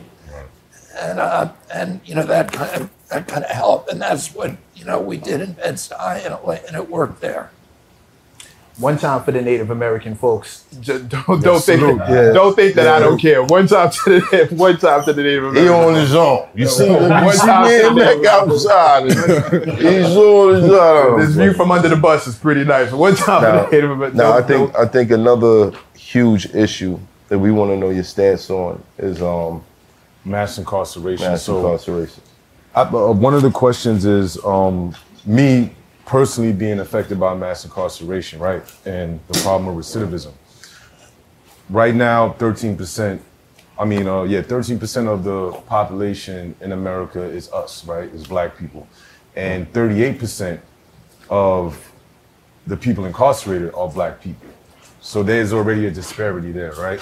Um, due to COVID, obviously that that uh, number came down some. It was at two million plus at one time. Now it's about 1.3 million. Um, we're no, we no longer lead the the world in mass incarceration. It's China now. And my question to you is, what would you do if you get into office to help quell this mass incarceration issue in America? Well, a number of things. One is I don't, um, you know, I, I don't like the privatization of the prison system. big fan. Business, yeah. Big fan. Yeah, and I, I think that that is, you know, that contributes to the problem. Right. Um, and it also uh, contributes to the sort of degrading conditions in those in the prison. Um, a, a quarter of those prisoners, and you're right, a, a, a, a black American committing the same crime as a white American has three times the uh, the, the chance of going to jail. Yep. So for the exact same pri- crime. And the sentences alone. And Yeah. yeah, and with a much longer sentence, it's the same thing. Um, a, a quarter of those, and a quarter of the people in prison are for nonviolent drug offenses. And you know, for me, I, I'm a former drug addict, um, and uh, you know, I think we should be focusing on rehabilitation, treatment, um, mental health help, um, and uh, and trying to restore people to society rather than incarcerate them. Right. And- so you so it would be something where you would incorporate certain programs that are Programs, yeah, but- but one- right, rehabilitation instead of instead of the Instead of, solitary incarcer- instead of incarceration. right. And uh, you know, one of the things that I that I you know it's kind of my Peace Corps. My uncle started the Peace Corps, and it was this kind of branded program. But I'm I want to I'm going to start a program uh, to create essentially um, rehabilitation farms around the country and rural areas all over the country where people can grow healthy food, um, where drug addicts, um, people who are convicted of nonviolent crimes, people are trying to improve their lives, recover from some kind of addiction, or, or you know, SSRIs. We've got an entire generation that is now on these, you know, psychiatric drugs, and it's very hard to get off in, if, if, if you're not in a controlled environment. And I've, um, you know, I've had a lot of experience. I, and I visited a this this place in um, this in Italy where I had a family member go, which is, uh, and actually Kanye went over there at one point uh, with, with with my daughter. Um, but it's a it's a farm. It has two thousand people, kids living on it who are recovering, who are you know were going to go to prison or whatever. They they have a vineyard. They grow organic, high quality food. They're not allowed to have cell phones, screens of any kind. Um, but it's a it's this it, it's a, and they um, and they uh, there's a whole bunch of different industries there. They have a furniture uh, factory. They have an upholstery factory. They have they make uh, very very high quality um, uh, purses for the De La Valley, for Gucci, for others. And um, and they make, they have a bakery with some of the most famous bread in in, uh, in Italy. And people go there and they make a commitment to go there for a couple of years, and they come out and they're recovered. And they go, go back, you know, they can go back and and um, and have lives where they can now start contributing and paying taxes, and it's all free. And I think we need to make, you know, there's so much of many of your youth. We got 106,000 kids dying every year in fentanyl. The addiction epidemic that, you know, started with oxycodone and now is, you know, being fueled by the, the, the fentanyl epidemic uh, is killing our young people. And we need to go back and rescue them. And, uh, and, and the answer is not sending them to prison. Because if you're a drug addict, you're gonna you're gonna you're gonna commit a crime. Right. You, it's just it's eventually gonna happen. Right. Oh, and then you're gonna end up in prison, and your life is ruined. Now, so what about those that have to go to prison, right? So I, I hear you speaking specifically about non-violent offenders, right? And them be, being rehabilitated. The people that do have to go to prison for violent crimes or whatever it is, um, what do you see that can happen in these institutions that can rehabilitate them instead of it being restorative? Well, I mean, I think, think you know, I'm gonna have, only have control over the federal prisons. Okay. My father had control of the federal prisons, and he implemented a lot of different reforms in the federal prisons. For the, the federal prisons, by the way, and I was in federal prison. Right. I was in maximum security prison, you know, um, and uh, and I've been in many state prisons, and the federal prisons are a lot better than the state prisons. Yeah, that, so I've heard. Yeah. Yeah. I never made it there. We, we keep So I've heard. past that. You was in prison? Yeah, I was, I was going there right now. Yeah, because we, No. we, we breeze past that. Like, Yeah. Yeah. I was in prison for uh, the summer of 2001. Actually. Oh yeah, you did say that. Oh, wait, no, you said that. You Yeah, told yeah, us that. yeah. Yeah, he told us that, but we didn't touch on it. Yeah. An inmate. No, my, I wanted to. I, there was 140 men on my cell block. Can you? 60 of them were political prisoners. I was in there, um, and uh, I was in solitary confinement for four days, which you know was not fun. And then you know I was in population for the rest of the time, and uh, and I actually had a good time. People knew who you was. Yeah, they knew who I was. It was the, It was a break, right? It was the It's a most good break. relaxing summer. Yeah. And nobody was calling me on the That telephone. I didn't have to make a decision. Wow. My wife had a baby while I was in there. That's and, fun. uh, you know that's a lot of work if you if your wife's having a baby. Yeah. But I didn't. Um, they, I, I saw my son for the first time when they brought it, uh, um, him to me on, on visiting day. I played basketball every day. I did. I wrote, read a lot of books that I had been sitting on my shelf. You couldn't take get the books. I had to tear the covers off the books because you couldn't have books on covers because people could make shivs with them. Right. Yeah, hard copy. Well, I would say you must definitely not be a part of the day because there's no way they would have let Day stay. So Right. he must not be a part of it Day, day. you know a what I'm saying? the day. Because Day could make Yeah. a phone call and, you know. Uh, hold on a second. Kids, don't listen to the presidential candidate. Go to jail. It's not fun. No, it's not. Let's not put that out there. My thing, the reason, the reason why I asked you these questions, just to circle back real quick, is because I was in state prison, and I know a lot of people Where- have been where in state were you? prison. In New York State, I was in Where- which- Fishkill. Oh, Fishkill. New York. Yeah, I've New been York. in that prison many times. Really?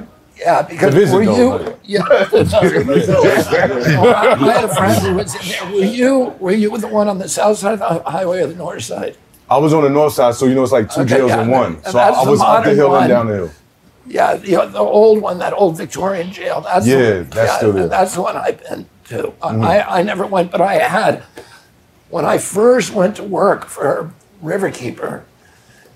The uh, somebody had given us a um, a farmhouse up in the Hudson Valley that was owned by the Department of Environmental Conservation, and they said, "Okay, you guys can use that as your office." uh, but you have to fix it up. And they said, well, we'll give you some prisoners.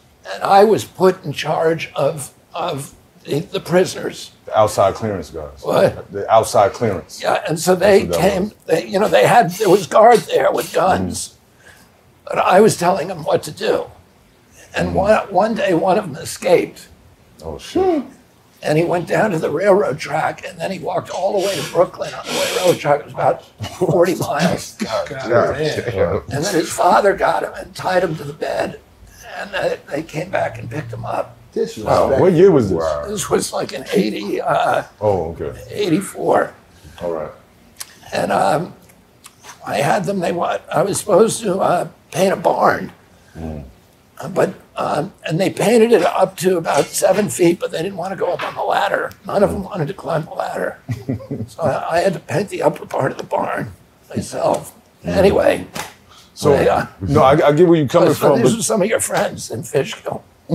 I should visit some of them? No, they, these were some of your guys. They were all Oh. from. They were all from. Yeah, but I was like two years old. When, Yeah. when you was, when,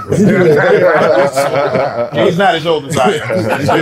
yeah, definitely not. But the reason I ask these questions, um, and specifically for the, the state institutions ac- across the country, is because what I realized when you get your education in prison, it changes the mindset, right? I'm someone who was a recidivist who constantly went in and out most of my life more than being out in the free world. And once I got my education, I got a bachelor's degree because it was an opportunity uh, available to me. It changed my way of thinking. Yeah. And now, not only myself, but a plethora of men and women who do it, they're not going back. So my my question to you is: Is that something that you think you can institute as a, a, a foundation in these state prison systems in order for people to be paroled? Like you have to get an associate if you want to be paroled. Or Yeah, I mean, like I, I don't know how I would do that with it. We, I would, well, certainly, and that's an inspiring story and really Yeah. a very convincing story. And I'm certainly, and my father devoted himself to that. In fact, when he died, I have a friend um, who's in a 12 step program with me when I first came in, and he was a prisoner in Sing Sing in Ossining. And he said that the day my father died, that they all wore, um, that he had been an addict at, at that point. He had, and they all wore, he was, um, they all wore, a lot of the prisoners wore black armbands because of the, you know, care that my father had taken to try to provide those kind of opportunities to people in prisons across the country. It's something that I want to do. It clearly is uh, cost efficient. If we're educating people and stopping recidivism, what better outcome can you have? Exactly. Uh, that you know is an inspiring story. If I do get elected, I want you to you know call me up and hold me to that. I'm ready to promise. lobby for that, man. Uh, Seriously, I'm ready to lobby I'm that. going to give you my cell phone and Boy got a job. That's right. there we go. What a great to do. What did, you Great get, what did you get your degree in? Uh, liberal arts. I have a bachelor's But there's liberal not a lot of money in that, is there? I'm not in that lane at all. But the great thing about getting an education there is because it helped me with critical analysis skills. It helped me be a better writer. It helped me see things way differently in the free world and inside. It helped me build amazing businesses. So it wasn't so much for the actual liberal arts degree. It was more so for the skills. He actually helped build a business while he was inside. Yeah. That's flourishing now. And still While services people who kind are of inside. business? uh, publication business, uh, a social media magazine for uh, prisoners. That's great. Yeah, and it's like all over the country now. and all What, what is it called? Now you gotta tell. Uh, y, it's called YKTV Magazine. YKTV. It's an Yes. acronym for You Know the Know the Vibes. vibes. You know Yeah. the vibes. I know, I was there. Yeah. but that, that's what it's called. And it's an informational tool for incarcerated individuals to stay in tune with the times, learn about laws that are changing, you know, look at some girls too. Um, comedy, exclusive interviews, a lot of stuff that comes I've from been on the cover. Yeah, he's been on the cover. Uh, a lot of the guests that come here, we take those interviews, we put them in the magazine, so that way they can be informed on what's on what's going on with some of their favorite celebrities and politicians. I've advertised in it. It's great. He's advertised in it as well. super great. Yeah. I wanted to ask you, you you you you've talked about your addiction issues. Uh, I've never the the only presidential hopeful I've ever heard admit that he used any kind of barbiturate was Bill Clinton talking about smoking weed and he didn't inhale. But you're, you're I inhaled for sure. and uh, that's partly what I'm talking about. Like you're very open about the fact that this is a part of your history. And before the interview really kicked off, you talked about having a hole Yes. Yes. in, in your soul that you felt like. Shout out to Aerosmith that you felt like you couldn't fill. Yeah. Is that what caused you to? Yeah, I mean, a lot of people, you know, I've been going to 12 step meetings for, I've probably been to, I don't know, 20,000 of them. So I, you hear people's stories, and there's a high percentage of people like me who believe they were born with the addiction. And then there's other people who, think that they got it later on in life, that they crossed a line. And once you, you know, they say once you become a, uh, if you're a cucumber, once you become a pickle, you can't become a cucumber again Right. that once you cross this certain line, you, you then you know you can't go back. For me, I felt that um, that kind of gnawing, empty hole from when I was a little kid. And uh, when I, um, you know, the first time I took the pledge, like you did, because you were you were saying at the beginning of the, you know, before we started, Right. And that you had made this pledge to your dad about, um, Right. and that your dad, uh, and your dad said when you, whenever you first do it, you do it with me, and then when your dad died, you didn't do it, which I'm so, uh, you know, incredibly impressed. Well, in the Irish Catholic communities that I grew up in, uh, there was uh, y- there was a tradition of taking the pledge, which is I will never drink, because it was known that our race is disproportionately impacted by um, al- particularly alcohol addiction. It's called we call it the Irish flu. Oh, and and they would give you in Catholic school they would give you a pledge pin that you would wear on your collar, and it was I took the pledge I'm never going to drink for my whole life. Very common in Ireland too, and I did that, um, and I took it seriously. And when my, you know, my father died when I was 14. And by the time I was 15, I hadn't even, never even tasted coffee. And that summer, I went to a, um, a, uh, a party uh, of the elder brother. This is when I was living in Cape Cod. The elder brother of a friend of mine was had been drafted and was going to Vietnam, and there was a going away party for him, and uh, he didn't want to go. And at the party, there was a melee, and he ended up hitting a cop and going to jail. And he didn't go to Vietnam. But I was hitchhiking home from that party, and an older boy picked me up who I knew but not well. And he offered me LSD. And LSD had come to that town that night. This was in 1969. So, um, and I wouldn't have taken it, but there was that there was a comic book. I would, we read there was a little store. The only store in our town was a news store. It sold ice cream, candy, and then the comics. And the comics would come every Tuesday. And my favorite comic was a comic called Turok Son of Stone, which was about these two Indians. And uh, you know, you're nodding your head. I can't even believe that you've heard of it. But Turok. Yeah, I've Yeah. definitely heard of Turok. Turok, yeah. So uh, uh, it's not Tupac, it's Turok. I know Turok, man. I know Turok. okay, that was a good one. That's my nickname. Turok. So anyway, the, the, the week before, there was an episode where the Indians had eaten like peyote or something, and they had had hallucinations. They'd seen dinosaurs. They were like, it was like they had gotten transported back in time. Time, yeah. And uh, and so when this guy offered it to me, I said I had an interest in paleontology when I was little, and I said if I eat that, will I see dinosaurs? And he said you might, and I, and so I took it. Right. And I uh, had this, you know, incredibly vivid hallucinations. And then in the morning, you know, it lasted all night. And, you know, and I got in uh, trouble. A lot of people in the town took it that night. And I, um, and I was walking home from the town about three miles in the morning, but I was crashing on the drug and I was getting depressed and remorseful and telling myself, I'm never going to do this again. I did something that was wrong and I uh, I got I got near my and I had to go home and face the music because I had violated my curfew and my mother was you know invented tough love uh, and I was going to get in a lot of trouble. And she and I um, I saw these boys in the woods. And uh, and I went in to see what they were doing and I told them and uh, they they saw me and I said I'm really crashing on this stuff. And they said try some of this. And it was and I've been saying to myself I'm never going to take a drug again. And they offered me a line of crystal meth. And I snorted it and I felt great and that was really the template for my addiction for the next 14 years. How me- long? me- 14? 14 years. I, I, I got sober when I was 28. And but constantly um, saying I'm not going to do this again, and then not being able to keep promises to myself, and that.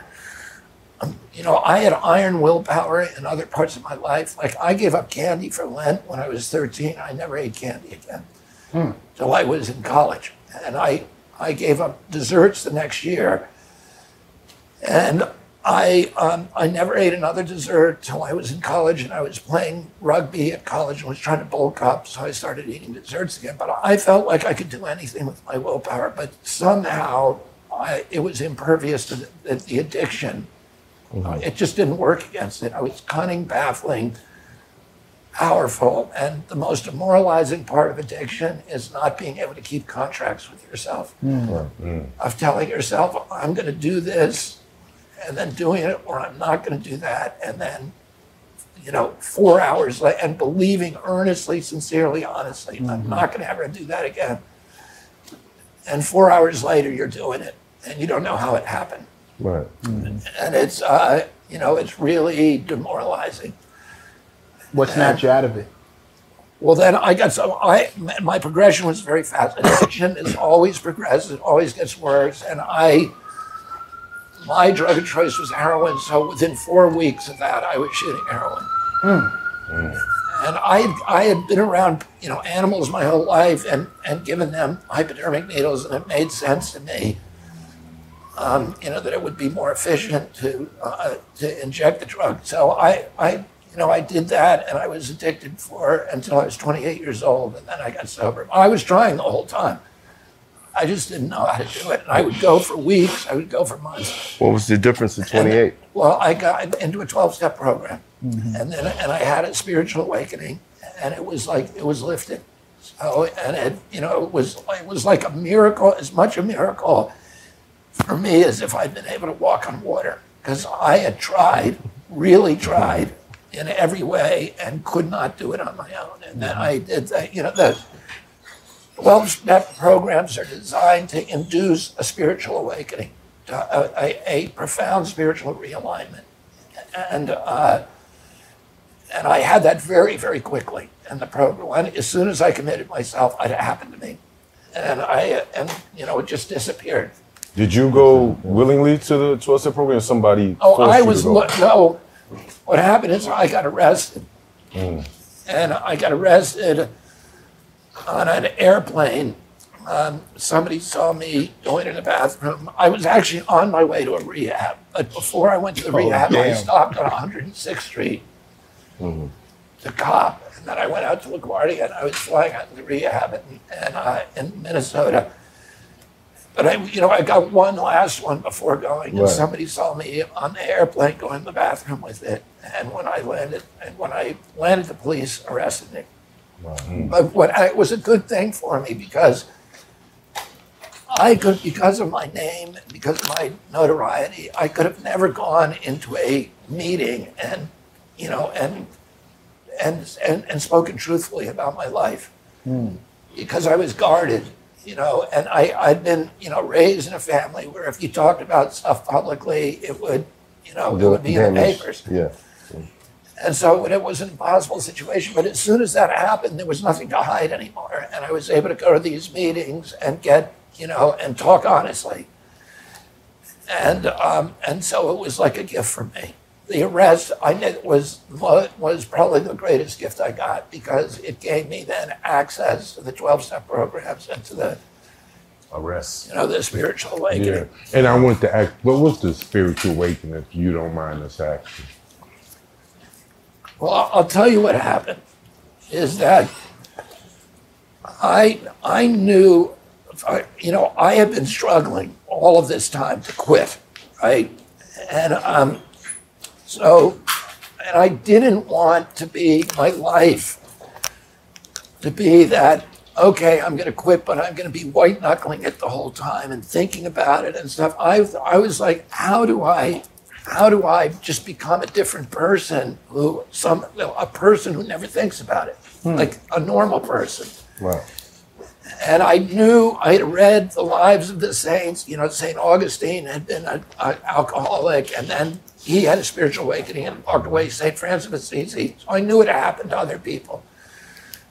I had a friend, my who, who was best friends with my brother. I had two brothers who died of this, this disease of, of addiction or addiction related um, uh, deaths. One of them, you know, skied into a tree. Um, but but the, this guy was a friend, really close friend of my brother's, and he used to take drugs with us. He'd take them with the same fanaticism that I had, the same compulsion, the same impulse that was uncontrollable. And then he joined the Unification Church and be, became a Moonie. Right? You guys know what that is? No. It's a it's like a cult. It's like uh, there's a Korean guy called Reverend Sun Myung Moon. Oh, I've heard of that. Yeah, Heard of him.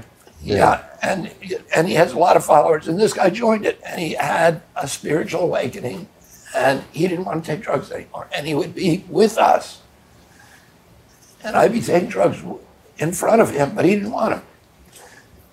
And I used to think about this guy, you know, when I when I was after, you know, I got arrested, and I knew that I I had to get sober. I would think about this guy and I would say to myself, I'd rather be dead than be a Moonie. But I wish that I could get whatever it was, distill whatever it was that allowed him to be impervious to this impulse without becoming a religious nuisance, you know, or like- a cult member Yeah. or whatever. Right. And um, and then I, I picked up a book by Carl Jung that was just sitting on the on the you know on a table somewhere, and it was called Synchronicity. Synchronicity. And the word synchronicity means it means coincidence, kind of. It's like it's the kind of coincidence that happens if you're if you're talking about somebody that you haven't thought about in 20 years. And they show up. And And they, they yeah, show they, show up and the phone rings and it's that guy on the phone. That's synchronicity. Carl Jung was, and the reason I picked that, that book up is because there was an album by the police at that time by the same name. I didn't know what the word meant. I started reading it, and Jung was the one of the fathers of psychiatry. He was a um, Sigmund Freud was his mentor, Yep. but Freud was an atheist, and Jung was a deeply spiritual man. He had these incredible spiritual experiences starting when he was three or four years old, very authentic experiences, and his form of psychiatry is very connected to spiritual transformations. And he had had a um, he had this experience one where where he was sitting in the third floor of his uh, of his sanitarium. He, he ran the biggest sanitarium in Europe. He was up on the third floor, and he's and a, with a patient. It was a woman, and she's talking to him, and she's talking about a dream. And he was very much, um, you know, his his style therapy is very oriented towards dream interpretation Right. she was telling him about this dream, and the, the fulcrum of that dream was a scarab beetle, which is a creature that is uh, it's a piece of iconography on the on the hieroglyphics in, Right. in Egypt and on the obelisk, the tombs. It really doesn't exist in Northern Europe, where he was. So he's hearing while he's talking to this woman, he's hearing this bing, bing, bing, bing, bing on the window behind him and he doesn't want to turn and take his attention away from his patient. But finally, he gets exasperated and he swings around and he throws open the window, and a scarab beetle beetle flies. flies in, lands in his palm. Wow. And he turns and he shows it to the woman. He says, "This is what you were dreaming about." And she goes, "Yeah." So he th- he thought these little incidents of synchronicity are, are God's way of cutting through the rules and regulations that God has set up, like the rules of mathematics and nature and physics. And every once in a while, he breaks his own rules and comes in and, and taps you on the shoulder. Hmm. And, you know, because the, the chance of that happening are one in a trillion. In a trillion, It yeah. never happened, right? But But it seems so obvious. Like Yeah. you just said it, and this happened. Yeah. It has to be connected. it has to be connected. Yeah. And And sca- scarabs, I believe, they represent new life. Yeah, but, but they, they, have, they have all this kind of spiritual significance, right? Right. But um, he, but he had this. Uh, so he then tried to reproduce that in a clinical setting. So he would put one guy in one room and the other guy in another room, and he'd have them flip cards, and then guess what the other guy flipped. And he thought that if he could, if he could beat the laws of chance, beat the laws of, of nature, the natural law, he would have proven the existence of a super of a supernatural of some force that was not explained by natural law, by the laws of mathematics or chance or whatever. But he's never able to do that. Mm. So in this book, he says, I can't prove the existence of a God using empirical tools or scientific tools. But he said, having seen tens of thousands of patients come through his hospital, I can prove that people who believe in God get better faster and that their recovery is more enduring than people who don't. Hmm. Oh, in that sense, it's irrelevant if there's a God up there. If you believe in one, your chance of living a happy life are better. Right. That's what he was saying. Right. And that was really significant for me. At that time, it was much more significant than if, if he had said, I prove the existence of a God, which I wouldn't have believed. But him saying that I can improve your chan- I can improve my chances of recovering, of never having to take this drug again if I believe in God. I said, okay, I'm going to do it. So then I had the problem of how do you start how do you start um, believing in something that you can't see or smell or touch or feel or acquire with your senses? Right? And he gives the solution. You fake it till you make it. You act as if. And um, and so that's what I did. I started saying, okay, I'm just going to act as if there's a God up there watching me all the time, and life is just a series of tests. And that I have to behave myself even when I don't have an audience. I have to do the right thing, right? Yeah. and that and so you know and uh, and I ha- and every day is broken down into like 40 little choices and each one for me now has a moral implication so when I when I wake up in the morning um, the alarm goes off you know do I lie in bed for an extra 15 minutes with my indolent pornographic thoughts or do I get jumped right out of and then uh, when I go, do I brush my teeth? Do I hang up the towels? Where you know when I do I make the bed? That's the most important decision every day. you start out making the bed. Do I put the water in the ice tray before I put the ice tray back in the freezer? Right? Do I when I reach into my closet and pull out a pair of blue jeans, and all those little wire hangers fall on the floor? Do I actually go and hang them back up, or do I say, "Oh, you know, uh, that's somebody else's job? I'm too much of a big shot for that job, right? Do I put the shopping cart where the shopping cart is supposed to go? You know, when when I, or do I leave it in the middle of the parking lot like everybody else does? and I had I had this experience when I was when I first got sober, and my life had gotten very small through addiction, and it started getting big very quickly when I you know when I got sober. And I was running through National Airport, and I was at there was a plane that I was going to miss, and it was mission critical that I got on that airplane. I had to get on it. You know, I would have been late for the appointment, and it was it was, it was a whole bunch of consequences that would have happened. So I had to get that plane, and I was gonna miss it. And I'm running through the airport, and I put a, a stick of Dentyne in my mouth, and I, I'm rolling up the, the wrapper, and as I'm running, I, I threw the wrapper into a garbage can, and it, went, it did a perfect arc, swish right in the middle. But Kobe. uh, but out of the corner of my eye, I saw it must have hit something in there because it jumped back out and landed on the ground. But I was like, uh, that, that's God's fault because I made the shot.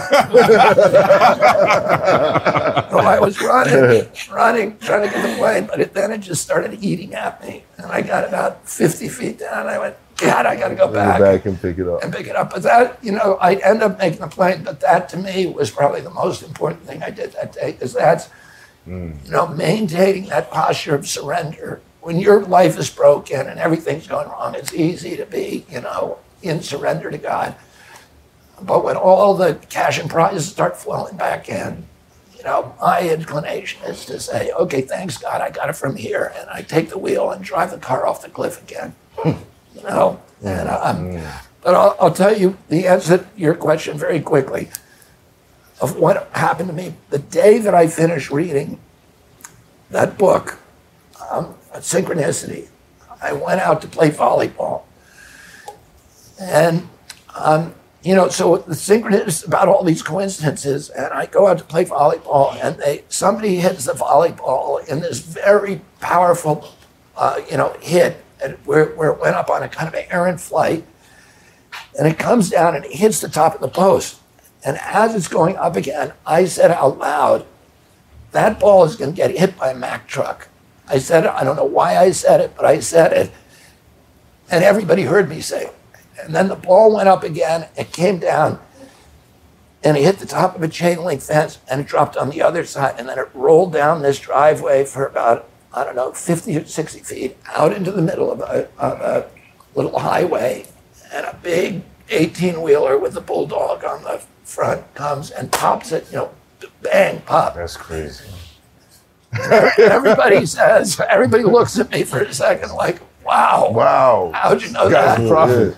And then they went on. But, you know, for me, it was significant because I just finished that book, book. and went out, and then it happened. to me, and it was like, okay. So uh, I'm reaching out. it was like, that was a cheap, Yeah. you know, poor man's spiritual awakening, but that's what it was, you know. Right. I'm And if it reaching- works, Yeah. Yeah. For worse, for real. Uh, you probably it, can't. it, it opened me to start looking at those things and saying, you know, I should pay attention to those things when they happen instead of just dismissing them. You believe now. Oh yeah. Now I don't have to. Now I, you know, but now I see it, you know, every day. Yeah. You know. Do you believe that you can change this country?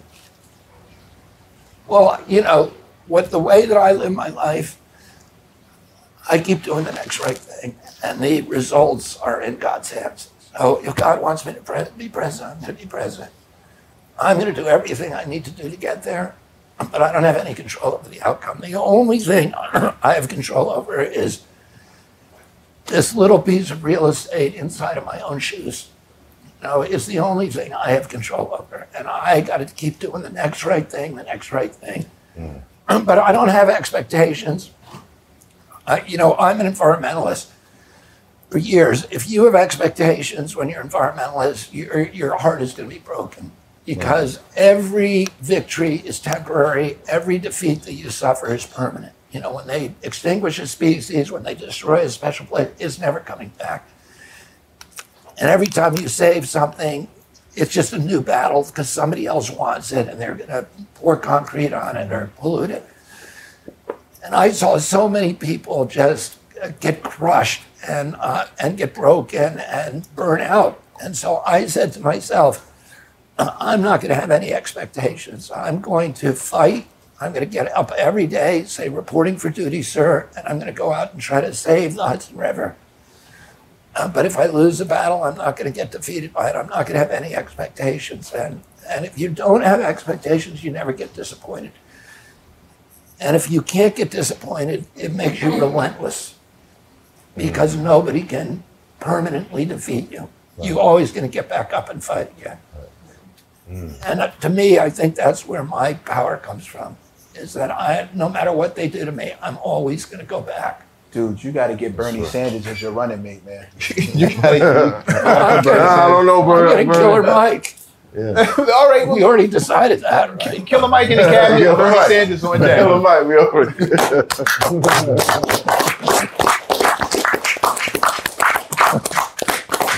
Thank you for gracing the shop with your presence, very much. your inspiration, and your wisdom. Bobby Kennedy, y'all. Junior.